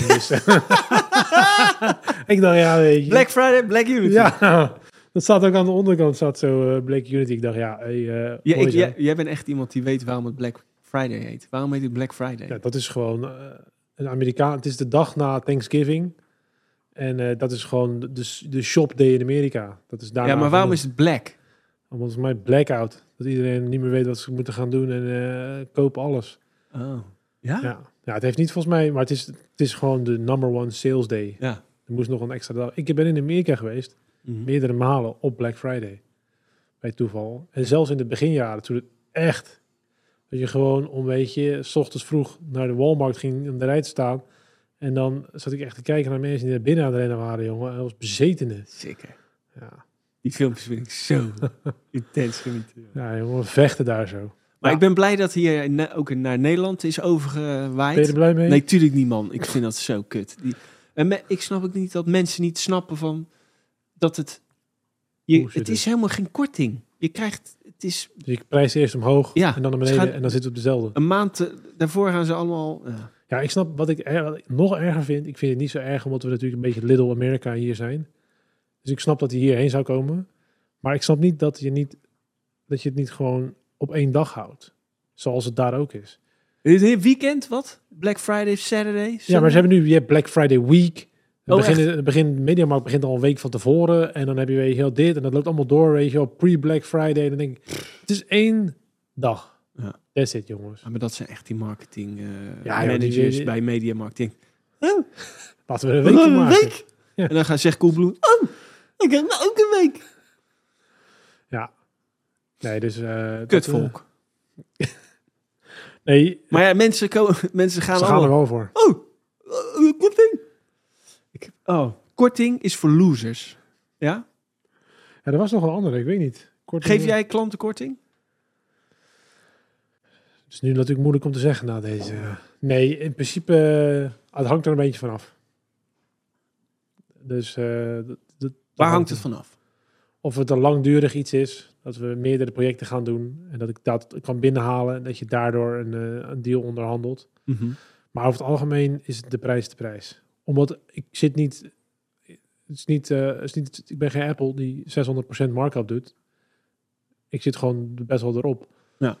Het eerder wat ik doe is, is als ik bijvoorbeeld iemand stel, dus ja, laten we, het is natuurlijk een eh, risky subject. Maar als Shell bij jou vraagt of jouw lokale bakker, waar, e- waar, waar ze in zijn eentje werken, dan bepaal jij daar ook je prijs op. Je gaat niet die bakker, Hetzelfde laten betalen als Shell. Nee, maar het snap gaat... je, daar zit, dus je berekent wel realistisch naar de persoon. Tuurlijk. En dat, dat, ik denk dat dat een vorm van korting is. Het nadeel is alleen dat iedereen lekker gaat op het woord korting. Dus het nodigt heel erg uit om je prijs omhoog te gooien en dan korting te gaan geven. Ja, ik vind dat eh, voor eh, Coolblue of eh Mediamarkt vind ik het, dat snap Mhm. ik het. Maar voor gasten zoals jij en ik, die gewoon een dienst verlenen, wij sp- spenderen onze, onze tijd, Mhm. de, het hele korte tijd dat we hier op die aardkloot zijn, spenderen wij aan een bedrijf of Ja. persoon. Ga ik toch geen korting geven op mijn Nee, dat klopt. tijd? Nee, dat klopt. Dat kan niet. Dan gaat, dan gaat mij een brugje te ver. En kijk, als ik, gaat mij erom, ik maak een offerte op minimale offerte voor de bakker. Ik wil wel minimaal dit hebben. Ja. Kijk, voor Shell, die gaat, als ik daar iets voor maak, dat levert hun een x bedrag op. Een, eh, een bepaalde, eh, eh, hoe noemen dat? Return on investment. Juist. En daar maak ik die offerte op af. Maar bij die bakker, stel dat hij twee croissantjes meer verkoopt, Daarom, dan ga ik niet eens beginnen. nee, dus dat is een beetje... Maar korting is inderdaad... eh, ik, merk, ik merk wel dat er wordt wel vaak naar gevraagd. Ja? Nou, gewoon... Ik ben, is er nog wat te doen met de prijs, zeg maar zoiets. En dat is vaker al dan, als, ik, als dat wordt gevraagd, dan weet ik dat er meerdere offertes zijn gevraagd. Ja, dan ga lekker naar die. En dat is altijd een beetje. eh, Maar het korting is inderdaad eh, een moeilijk. eh, maar je, ik merk aan mijzelf ook. Als een van mijn, weet ik het, favoriete kledingmerken, als ik daar een mailtje van krijg met 40% korting, ben ik toch sneller genegen om dat truitje wat ik dacht van nou, die hoeft eigenlijk niet toch wel over de streep te trekken. Ja, maar kijk, we hebben het over eh, dienstverlening, kort, Ja, dienstverlening korting is moeilijk. of productkorting. Ja, productkorting, natuurlijk. Ja, dat, eh, dat is niet voor losers. dat is voor slimme dingen. ja, nee, dat is. eh, nou ja, maar ik denk wel dat als jij kijkt naar Rolex. Ik verbaas me wel over Rolex. Over dat eh, zij zoveel geld verdienen. Terwijl ze dus niet zoveel leveren. Ze zijn heel schaars. En uiteindelijk hebben ze eigenlijk maar één dienst, die horloges. En ik heb het idee dat er after sales, dus de, zeg maar de tussenhandelaren die oude Rolexen vinden, opkopen, schoonmaken en doorverkopen, al dat, dat daar veel meer wordt verdiend dan die initiële aankoop bij Rolex zelf. Terwijl zij wel blijkbaar genoeg geld verdienen om de Formule 1 te sponsoren. Ze hebben meerdere Formule 1 circuits, zijn zij hoofdsponsor. Tennis, whatever. Dus ze verdienen apparently plenty. Maar iedereen heeft moeite met ze te krijgen. Nee, maar, nee, maar ze verdienen plenty omdat ze die, ze, die resellers willen heel graag Rolexen in hun winkel hebben. Ja, maar die kopen niet van Rolex. Die ja, natuurlijk wel. Ja, die originele. Ja, Maar vervolgens, als, als, als iemand zijn vader overlijdt, dan gaat hij naar zijn reseller. En dan biedt hij die Rolex aan. Dan krijgt hij 25.000 Ah, dan gaat hij euro naar zo'n vintage, zo'n Ja. American vintage Rolex, die, is- die Ja. gozer in eh, Amsterdam. Die Dan krijgt hij, krijgt hij ja, 25.000 euro. Daar verdient Rolex niks aan, aan die hele Nee. tussenhandel. Die heeft alleen maar aan die eerste aankoop wat verdiend. Ja, Ja, natuurlijk. Maar dat is toch ook met auto's? maar die, die gaan niet omhoog. Nee, dat, eh, dat klopt. Nee, omdat, nee, dat is waar. Die gaan naar beneden. Dus Ja. dat boeit die zaak niet zoveel. Nee. Het is hetzelfde met... Maar Rolex interesseert het toch ook niet? Het gaat meer om Nee, die- merkbeleving. Ja, dat klopt. Maar je ziet het bijvoorbeeld bij de sneakers. Ik heb best wel wat sneakers. Daar zie je dat Nike het indirect niet zo heel erg kick vindt dat die, eh, Prijzen. die tweedehands prijzenmarkt van de sneakers zo hoog vindt. Mhm. Ze zouden het heel makkelijk kunnen oplossen, dus zoveel boeit het ze ook weer niet. Maar ze proberen soms Hoe wel zouden ze het moeten oplossen dan? meer produceren. Dus dan is het in één keer klaar. Oh. Kijk, als jij van die gelimiteerde sneaker gewoon meer produceert, dan is het in één keer Ja. klaar. Dan is de lucht uit de bel. Hm. Gewoon in de minuut, hè? Als jij nu een sneaker hebt die, weet ik veel, Travis Scott model is van Jordan, die 2000 euro waard is, morgen is de restock, dan is het in één keer klaar. Ja, die is in één keer nog maar 200 euro waard. Ja, precies. Dus ze kunnen het heel makkelijk oplossen. Maar het lijkt mij als merk zijn juist heel gaaf om te, te zien dat, Tuurlijk, maar dat, het nadeel... zo, dat het geleeft. In Dat die- klopt, maar het, het verschil is, Nike hoeven we nooit medelijden mee te hebben, maar stel je voor, die schoen die kost 200 euro in de winkel. Mhm. Jij, zij produceerden hem voor 40. Ja. Laten we wel wezen. Met alle transport, laten we zeggen 50 voor de makkelijk, dus pak 150 euro op die schoen. Mhm. Dan is het best wel vervelend als Nike zijn om te weten dat hij drie dagen later 2000 euro waard is. Ja. Dus je had hem ook voor 600 kunnen verkopen. Ja, ja. Dan was hij ook alsnog uitverkocht. Ja. En Ja. daar zit het een beetje, dat zullen ze nooit openlijk zeggen. Maar ik denk bijvoorbeeld dat Adidas, met die hele Kanye West verhaal, daar zit dat wel in. Want die Yeezys, die kosten 350 euro in de winkel. Gewoon standaard bij Adidas. ja. Die schoen, die is echt niet meer dan 50 euro productie. Gewoon never, ever, ever, zeg maar. Met de grootte van Adidas. Dus zij hebben gewoon gedacht, we maken die shit gewoon way more expensive. Ja. En zoek het maar uit. Ik veel, die, die, die slipper die ze uitbrengen, die is gewoon 80 euro. Dat is één stuk plastic. Ja. Nou, die is misschien 8 euro om te produceren. Dus zij hebben daarmee gedacht van, weet je, hij gaat toch meer waard worden. Nu verdienen wij ook wat meer. Ja.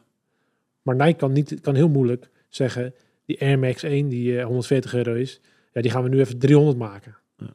Dat kunnen ze nu niet meer doen. Nee. Maar bij Rolex, daarom bij Rolex, die, die, die, die aftermarkt, die tussenhandeling, daar verdient Rolex niks aan. Nee. Behalve als je, weet ik veel, een official via Rolex moet krijgen of zo, dat ze hem terugsturen. Nee, maar ik denk dat ze indirect er juist wel aan verdienen. Want het leeft. Er is een hele Ja, community, tuurlijk. Rolex community, waar zij... Ja, je zou, je zou eerder geneigd zijn om een vintage te kopen dan een echte. Of een eh, nieuwe, bedoel ik.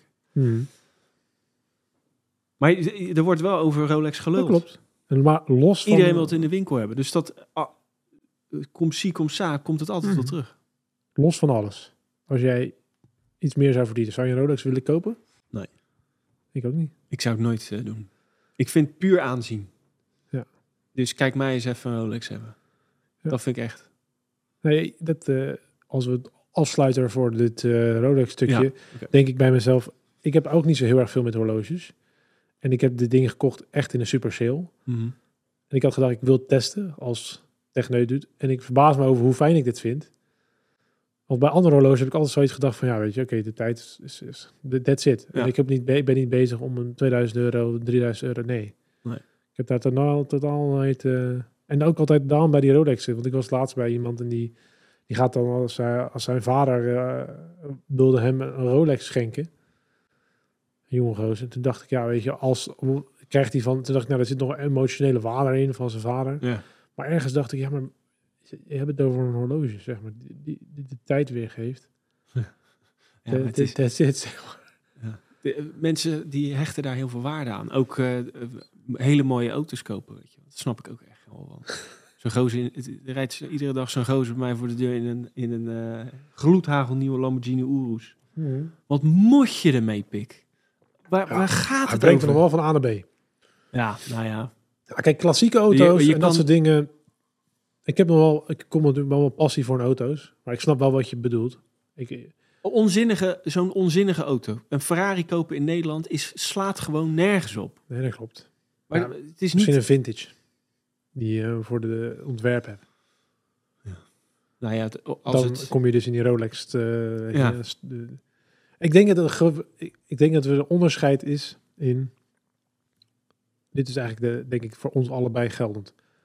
Als jij een passie ergens voor hebt, dan koop jij het omdat het jouw passie is. En ik denk dat het het nadeel is, veel van die objecten, dure auto's, klassieke auto's, Rolexen, schuren ook aan tegen mensen die het willen kopen om het aanzien te verhogen. Mhm. En dat is totaal iets anders dan die liefhebber. Ja. En ik denk dat daar zit de, de schakeling in. Dat als jij in, in, weet ik veel, op Ibiza op een bar, in een barretje zit, dan zitten er waarschijnlijk vijf mensen met een Rolex. En die hebben hem gekocht, heel hard voor gewerkt, apparently, wat dan ook. Maar puur alleen zodat hij daar kan zitten met die Rolex. Mhm. Ten opzichte van iemand die thuis een Rolex in zijn kistje heeft zitten, omdat dit het mooiste klokje is wat er ooit gemaakt is voor hem. Mhm. Ik denk dat daar eh, een groot verschil in zit. Bijvoorbeeld, ik denk nooit dat iemand die bijvoorbeeld van die klassieke en mooie sportauto's of van sportauto's houdt, die Lamborghini, dat, dat vierdeurs ding zou gaan kopen. Want dat heeft niks met zijn passie te maken. Nee. Dat is een showbak voor de. PC Hoofdstraat. Het heeft totaal niks te maken met waar hij voor gevallen is. Nee. Nee, en dan komen we dus terug op dat logica, eh, emotie en Ja. eh, urgentie. Dan ga je puur op je emotie zitten. Maar als jij een Rolex koopt, dus een Rolex-koper, die heeft alle drie die punten gewoon afgestreept voor zichzelf.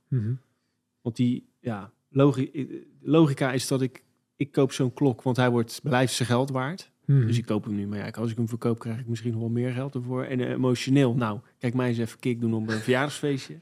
Oh, heb jij een eh, zwarte? Oh, eh, ik heb een groene. En eh, weet je wel, ze zijn niet te krijgen. Dus ik moet snel dat ding hebben. Ja. Dus we, als we nou het slim doen, dan moeten we een product maken waar we een fanbase omheen kunnen bouwen. Schaarste Schaarste, en En, eh, urgentie. goede content omheen bouwen. Zeg het maar. Ja, maar vergis je niet, weet je hoeveel merken dat allemaal proberen na te doen. Rolex, eh, hoeveel klokjes eh, versies zijn er wel niet. Die Ja. proberen allemaal eh, in dat gat te duiken. Ja. En ik vind het ook wel droog, altijd bij Apple, dat er zoveel haat komt na zo'n presentatie. Zo van, ja, er zit geen eh, jack-uitgang meer op die telefoons. Eh, wat ben je wel gestoord? Een jaar later hebben ze het bijna allemaal weggehaald. Ja. dat ik altijd denk van, ja, weet je, je- het is, ik praat het niet goed, maar je moet niet zo heel erg hard van de daken schreeuwen op het moment dat er is, terwijl je weet, je gaat erachteraan. ja. Zeg maar als, en ik snap het ook wel als bedrijfszijde. Je denkt bij jezelf, ja, god, we moeten dit ook nog aangepast, want het is nou een zeik. Ja. En eh, ja. En ja, en ik, ja, als ik, ik, wij hebben nog nooit, ik weet niet, misschien jij wel, ik heb nooit een Rolex uit de verpakking gehaald, maar ik gok dat zij, net als Apple, inclusief verpakking werken. Ja, natuurlijk. Zeg maar, daar moet ook gewoon, een kistje in. ja, dat is echt tip-top, zeg maar. Dan moet je, en bij Apple, je kan zeggen wat je wil, elke verpakking is helemaal tot in de hoekjes en puntjes Het is een afgewerkt. feest. Het is gewoon een feest. Waarom weet ik niet, maar Het heeft toch dat een, eh, die zuigkracht van die deksel, weet je wel. Ja. Maar goed. Ehm Freek, yes. jij bent eh, natuurlijk een movie expert. En zelf, eh, eh, zelf claimed. Self-claim. Nou, ik vind het ook dan. en jij bent laatst naar een film geweest waar heel veel om te doen is. Waarom? Nou, ik ben, Oppenheimer. ik ben naar Oppenheimer geweest. Het zal het nog mooier maken. Ik ben al twee keer geweest. En komende Wat? week ga ik nog een keer. Je Ja, lult. Nee. Wat? En eh, dus de sponsoring van de Pathé mag komen. Want ik zit nu al 50 euro in de hol ongeveer. 15 euro 50 per keer. Alle geld. Maar het is eh, een unieke film op meerdere eh, fronten. En daarom ben ik vaker gegaan. En ik heb ook eh, verschillende vrienden die weten dat mijn passie in film ligt. Die zeggen, ja weet je, wij, ga je? Ga je met mij mee? Wil je met mij mee? Oh ja. Dus dan ga ik dan daardoor nog een keer. Het is niet alsof ik drie keer in mijn eentje in de bios boven in het hoekje Ah. zat. Nee. Oh, dus er willen gasten die bellen je op. Ik wil met jou naar op. Ja. Waarom dan? Omdat je- Omdat, ik het, omdat ze weten dat ik het leuk vind en ze vinden het leuk om daarna erover te hebben. Dus dan hebben we wel wat... Te lullen. Ja, maar ik raad wel iedereen aan om erheen te gaan. Want het is een unieke eh, film. Het is sowieso... Je hebt een handjevol regisseurs die echt grootse dingen kunnen maken. En die... eh, Wie, is, wie is de regisseur? Christopher Nolan. Oh ja, dat is er een van de bekendste, toch? Ja, is gewoon een van de grote die, eh, Dark Knight-serie, Interstellar, Inception en dan Memento als je nog verder teruggaat. Gewoon elke film, grotendeels herschrijft hij het zelf samen met zijn broer, het verhaal. En hij pakt gewoon onderwerpen aan die eh, moeilijk te verfilmen zijn vaak. Als je denkt aan eh, Inception over dromen in dromen, Ja, dat is gewoon een hele moeilijke... Dat is een van mijn favo's. Ja, nou ja, dus nu heeft hij een waargebeurd verhaal over een uniek persoon herschreven. Dit is gebaseerd op een boek. En dat heeft hij dan verbouwd naar een eh, script voor de film. Oké. En het gaat over de bedenker van de atoombom. En dat is eh, Robert J. Oppenheimer. En die heeft natuurlijk eh, iets bedacht wat moest worden bedacht. Want Amerika was in de race met eh, de Duitsers, de nazi's, over wie kan het snelst deze bom bouwen. En degene die dat wint, wint waarschijnlijk de oorlog. Want die gaat hem op de andere gooien. Het is een beetje alsof je met z'n tweeën allebei waterballonnen aan het vullen bent. En dan de, degene die als eerste klaar is, ja, die, die andere is de Sjaak. Zo, dat is een enge gedachte. Ja, dus dat is een beetje de, de strekking. En het gaat over, over Amerika die eigenlijk traditiegetrouw altijd eh, heroes maakt van iemand en er vervolgens afbrandt. En ze dan, eh, weet je wat, laat lopen. En dat doen ze ook met hem, omdat hij ja, door Europa heeft gereisd. En hij had connecties met eh, ja, verschillende politieke richtingen die niet helemaal streken met de Amerikaanse.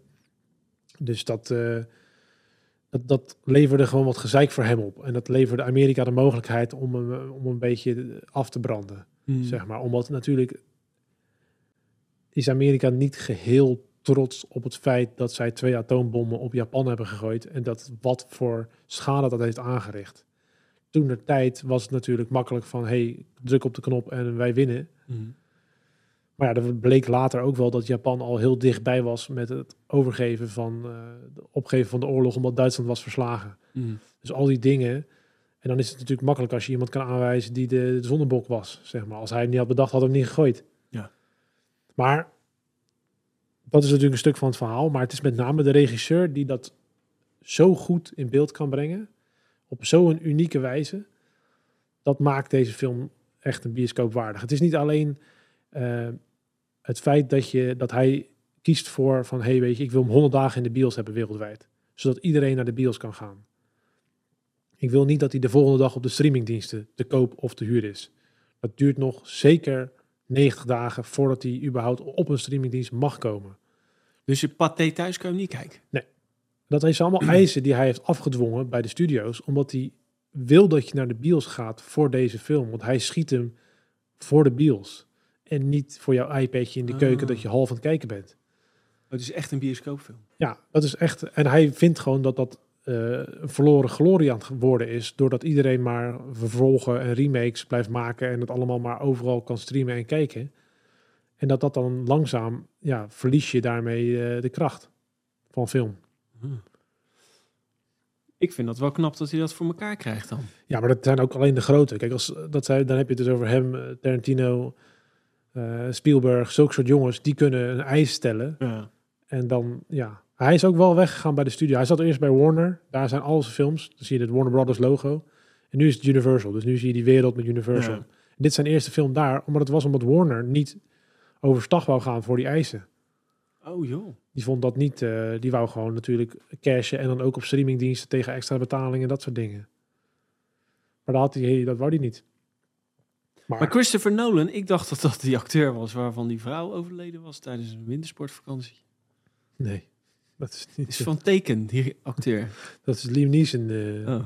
Hé, hoe komt dan aan Nolan? Nee, Nee, eh, maar. het is een, eh, een, een uniek beeld. En de hoofdrolspeler, mijn vriend van Peaky Blinders. Ja, Cillian Murphy doet het echt heel goed. Als, ik denk, Het is moeilijk te zeggen, Oscartje? maar ik denk het wel. Ja? Ik denk het, maar dit is ook wel echt de rol voor hem. Je weet het met die grote ogen.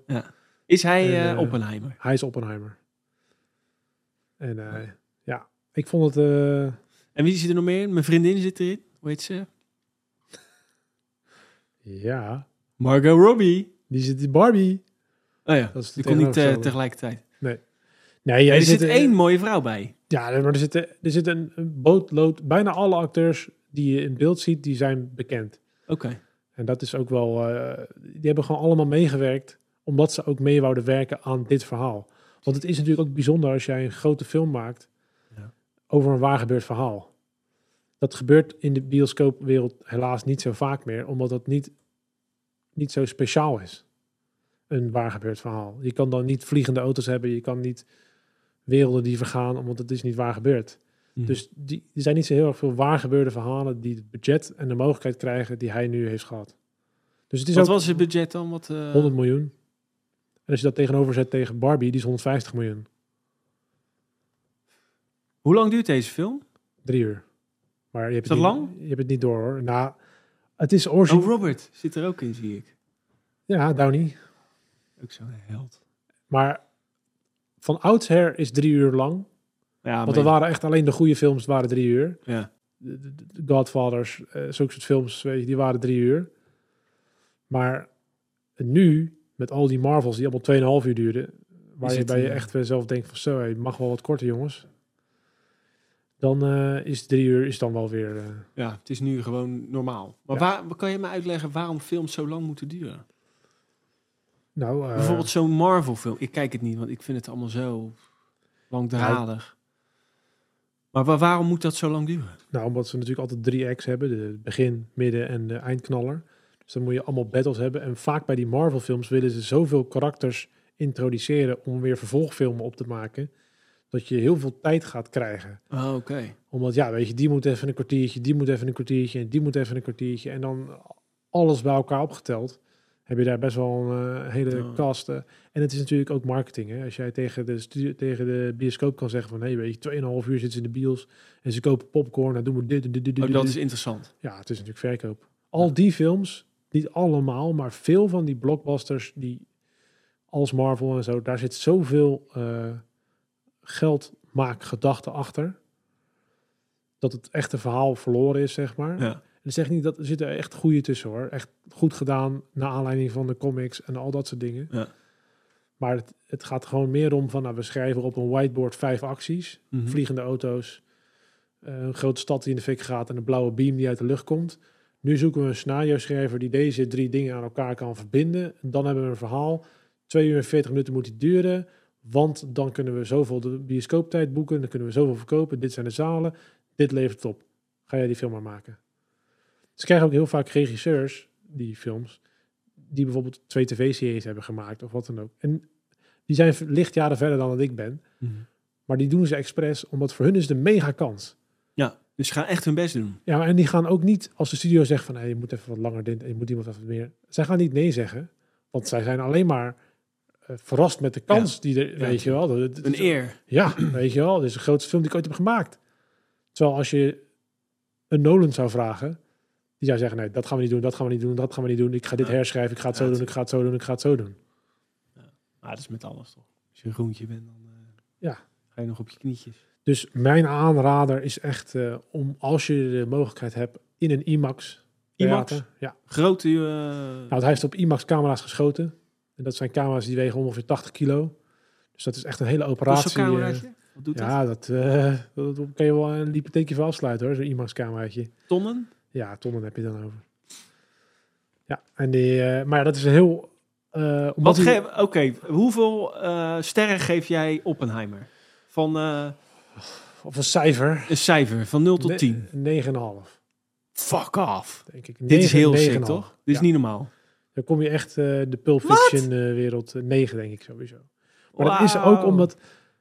eh het komt niet vaak voor dat je dialoog zo scherp gesneden hebt en zo scherp geëdit.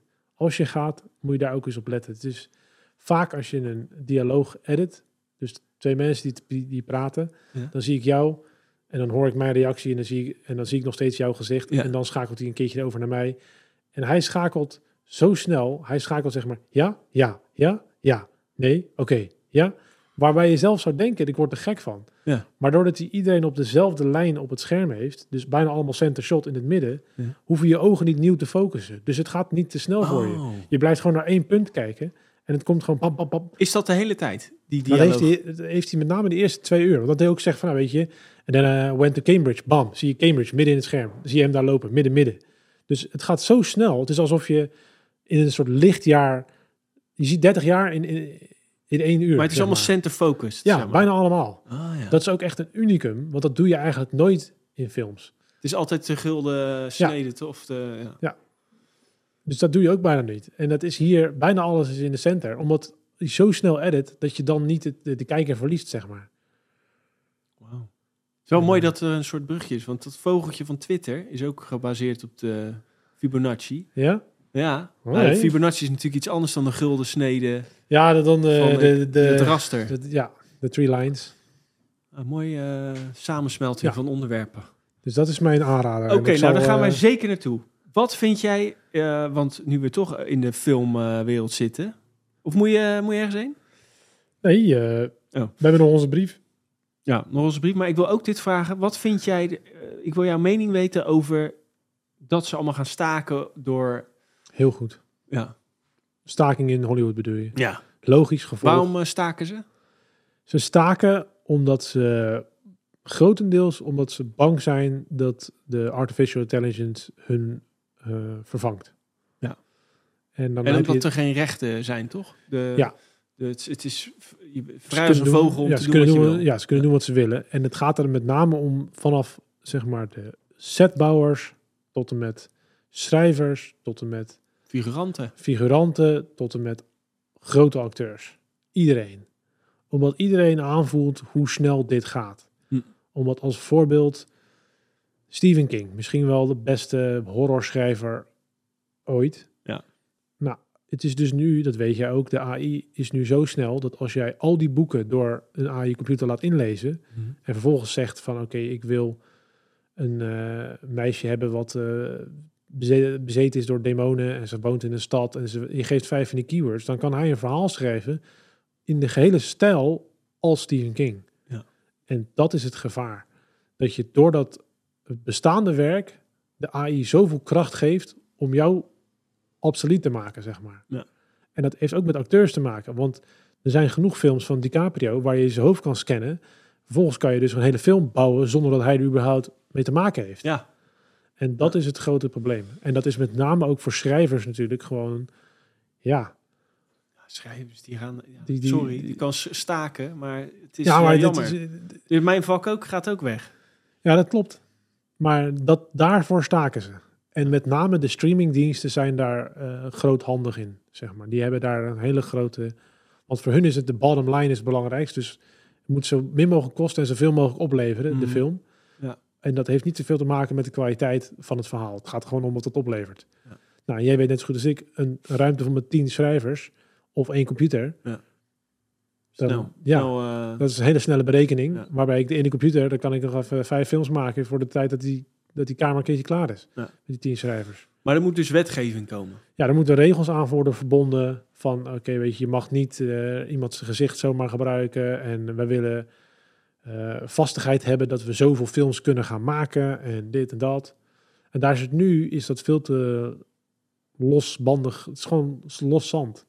Maar wat, wat, eh, wat heeft de kijker, die interesseert het natuurlijk geen reet of het nou echt is of niet. Als, het, Nou ja, als je het niet van elkaar kan onderscheiden. Dat is het probleem. Maar dat, het- ik, denk dat je dat, ik denk dat dat nu nog wel te onderscheiden Ja, is. nu nog wel, natuurlijk. Het ziet er nu nog niet uit. Ja, ja, en het is natuurlijk, je mist wel. eh, ik, ik, ik heb bijvoorbeeld ook die eh, laatste Indiana Jones gezien. En daar zit een 80-jarige Harrison Ford in. De film was niet goed. En de CGI was best indrukwekkend, maar ook niet altijd goed. Maar ik mis daar dan heel erg in. Je maakt Harrison Ford heel veel jonger met de computer. Ik heb liever de oude Harrison Ford. Dus deze film had gewoon niet gemogen, omdat ja, je ho ho- hoofdrolspeler is 80. Dus die kan niet Hebben ze die 35 jonger spelen. gemaakt, ja? Ja, tuurlijk. Gaat terug in de tijd en de dit en de dat. Ah.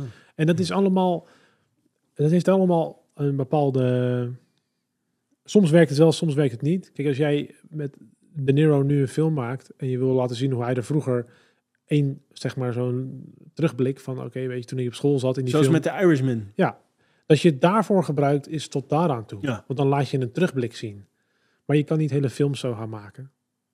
En ik vind dat met dat AI, zeg maar, ik vind dat je moet wel een menselijk element erin houden. Maar gezien de Ja, dat is gevoelsmatig, moet dat natuurlijk. Je wil dat, je wil niet Ja. overgenomen Ja, maar, je- worden. ik denk zelfs dat als je dus, Hou je tegen?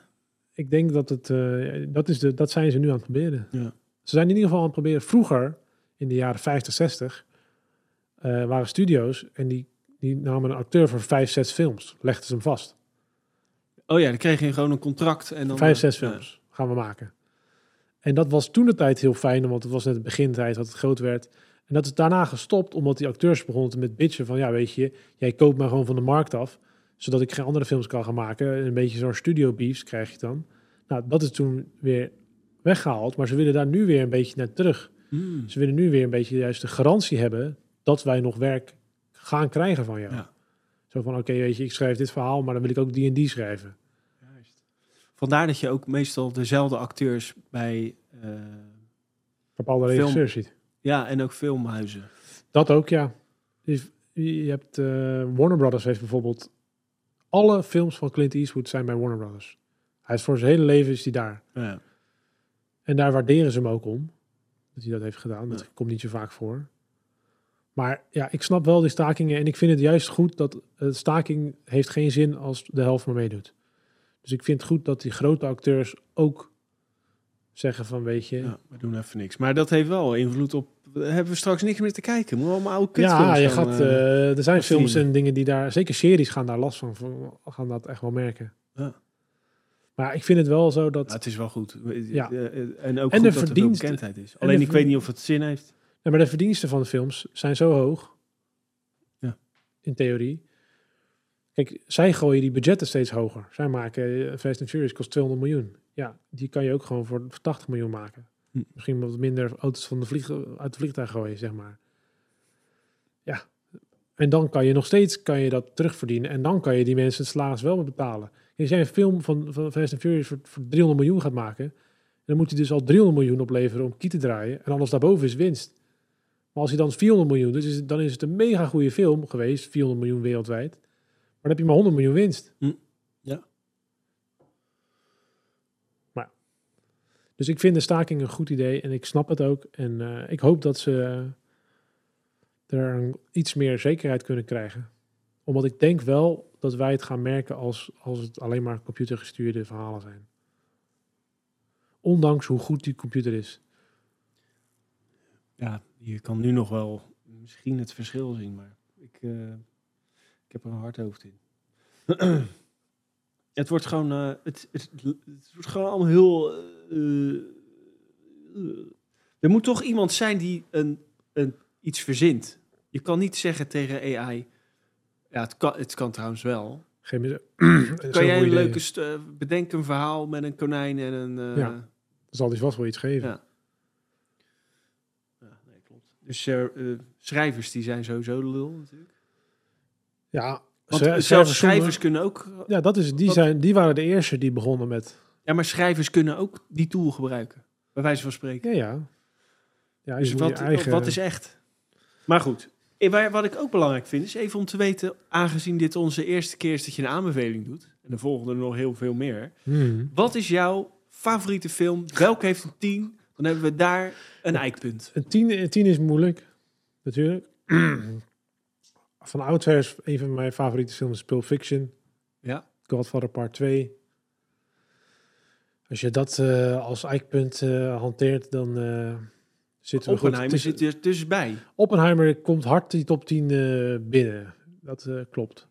Maar het heeft ook wel, ja, het verschil is ook natuurlijk, je, je waardeert nu dingen anders dan toen je Pulp Fiction voor het eerst zag, bijvoorbeeld. Want Pulp Fiction is, is eh, perfectie in heel veel punten, maar ik denk niet dat Quentin ooit zoiets kan maken als wat Oppenheimer is, of als Interstellar, zeg maar, zo'n complex, want dat zit totaal niet in zijn Nee. in Ja, zijn vindt hij niet leuk. Nee, daar heeft het niks mee te maken. Dus het zijn twee, eh, Maar ja, ik ben niet zo'n eh, extreme fan van eindeloze vervolgen en dat soort dingen. Maar hier mag wel een Oppenheimer 2 voorkomen. Nou, ik ben gewoon blij dat er regisseurs zijn die de mogelijkheid krijgen en echt iets unieks maken. Ja. En eh, ja, dat, dat, je hebt een handje vol van die jongens die dat... Want die, wat jij zei met dat center shot, dat vind ik heel interessant. Want dat, dan ga Ja. ik ineens anders kijken. Dat is leuk dat je dat meldt. Dat had eh, die film eh, met Leo en... hoe heet die nou? Dat hij door een beer aangevallen werd. Revenant. Ja. Dat ze dat shot hadden. Dat eh, ene shot. Ja, die eh, in één keer achtervolgd wordt. Ja, ja. Dat was ook baanbrekend, toch? ja nu zie je steeds meer films dat Ja, ja. een scène heel lang is uit één stuk. Dat klopt. Ja, dat is het. eh, de reden waarom ze dat niet zo vaak doen is omdat het heel moeilijk timen is. Ja, tuurlijk. Want alles, alles moet, alles gelijk lopen. En als het op het laatste moment fout gaat, moet je weer helemaal opnieuw. Daarom. en, eh, ja, en de Revenant heeft nog, eh, buiten dat, is het unieke van de Revenant dat het, zover ik weet, volledig met natuurlicht geschoten is. Echt waar, joh? Ja, en dat is eh, ook iets wat, wat bijna onmogelijk is in de Hoe heet hele die dag. eh, regisseur? Ja, spreek die naam maar eens uit. eh Is het een... Is Ivanatitu, Irananitu, hij is een Mexicaanse... Oh. oh ja? ja, maar hij heeft Birdman gemaakt en ehm, nog een aantal. Birdman vond ik, kwam ik niet doorheen. Is dat erg? Nee hoor, maar die heeft ook eh, zo'n hele lange one-take, heeft hij. Ja, dat klopt. Dat is eh, met eh, Michael Keaton. Michael Keaton. Ja. Ja, ik gezien. Ik, vond het raar. Ja, dat, dat is het ook een beetje. Zal ik zijn naam even uitspreken? Spreek jij zijn naam eens even goed uit. Jij met je Mexicaanse achtergrond. Alejandro Juist. Inarritu. Inarito, ja. Inarritu. Die, ja. Oké. Eh, heb je nog een... Babel heeft hij ook gemaakt, volgens mij. Oh, dat vind ik wel een goede film. Dat eh, Brad in zijn Achilles wordt ge... Dat is eh, Troy. Oh ja. hey, Ik heb nog een ehm, vraag. Laatste vraag. Dan Ja. stop ik ermee. Dan gaan we naar de brief. Heb jij nog een documentaire laatst gezien die kan die de moeite waard was? Ehm, documentaire die ik laatst gezien die de moeite waard was. Of heb je überhaupt een docu die niemand, niet zoveel mensen kennen waar die je moet kijken? Eh, Made in America. Made in America. Ja, gaat over. eh, het is lang, maar heel goed. Je kan hem gewoon in delen kijken. Het bestaat uit zes delen van een uur uit mijn hoofd. Oké. Waar kan we hem zien? Staat eh, uit mijn hoofd staat hij op Disney, als ik het goed heb. Maar dat kan ik altijd nog aanpassen. Er zit een vlieg op je hoofd. Echt, ik zit, kijk, daar gaat hij.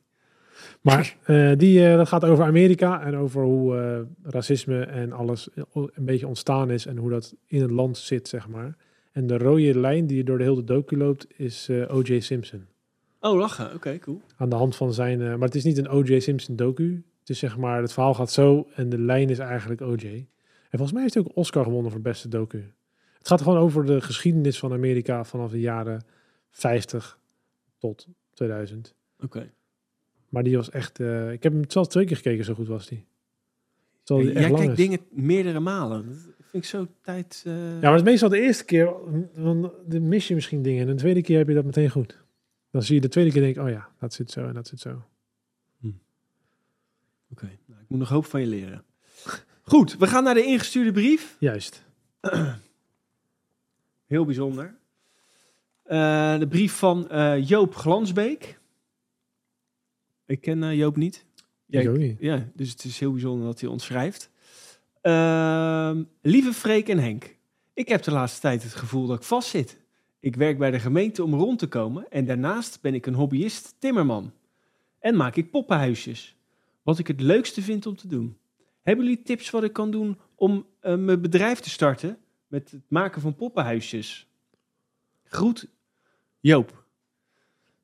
Ehm, Nou, dankjewel voor het sturen. ja, het is echt heel, eh, heel fijn. Ik En- vind wel een eh, beetje heftige vraag, om heel eerlijk te zijn. Maar jij bent ook ooit eens begonnen met eh, voor jezelf werken. Je op je eigen beentje staan. Jij ook. Maar het is wel een beetje alles of niets, dat wel. Wat kan je hem, wat kan je Joop nou zeggen? Nou, daar moet je nou echt Nou ja, eh, aan... aan ik, zou inderdaad even kijken of de markt voor poppenhuizen of die er is. Die is er. En eh, ja, ik blijf erbij dat ik liever minder verdien, maar doe wat ik leuk vind.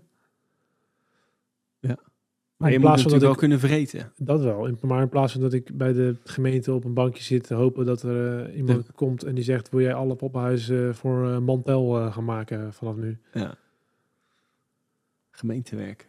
Dus wat, eh, wat, wat is jouw tip? Mijn tip is dat ik, dat ik toch zou kijken. Hoe, ik zo zeggen, mijn tip is: hoeveel huizen per maand moet ik verkopen om een boterham te kunnen eten? Ja. Dat is, de, dat is het omslagpunt. Oké, goed punt. Mijn eh, punt zou zijn: no fear. Ga op je bek.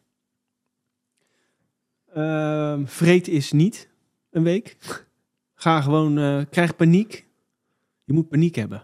Je moet echt gewoon eh, bij die gemeente waar je zit, ik weet niet welke gemeente je zit, maar loop naar de, je leidinggevende toe.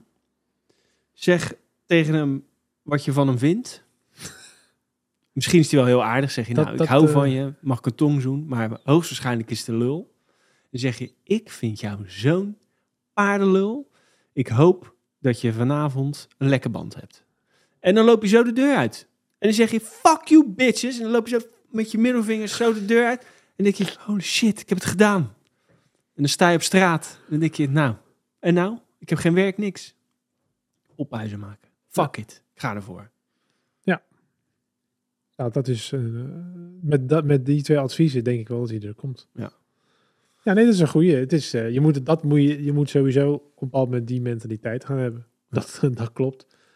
En ik denk ook dat in poppenhuizen, ja, die dingen kosten vast wel wat geld. Dus het zou, eh, zeker als je al van die kleine meubeltjes maakt, daar is vast wel een markt voor. Ja, het is bizar, man. Er is echt een hele grote markt voor. Je hebt ook die speciale gereedschappen. Proxon. Ja, van die kleine vuiltjes en zo, Ja, toch? Ja.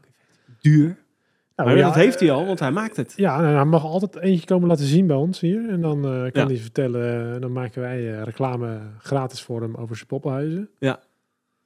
En eh, als iemand anders nog een brief wil insturen, Ja, het kan via de e-mail. inderdaad. Die staat onderin. Ja.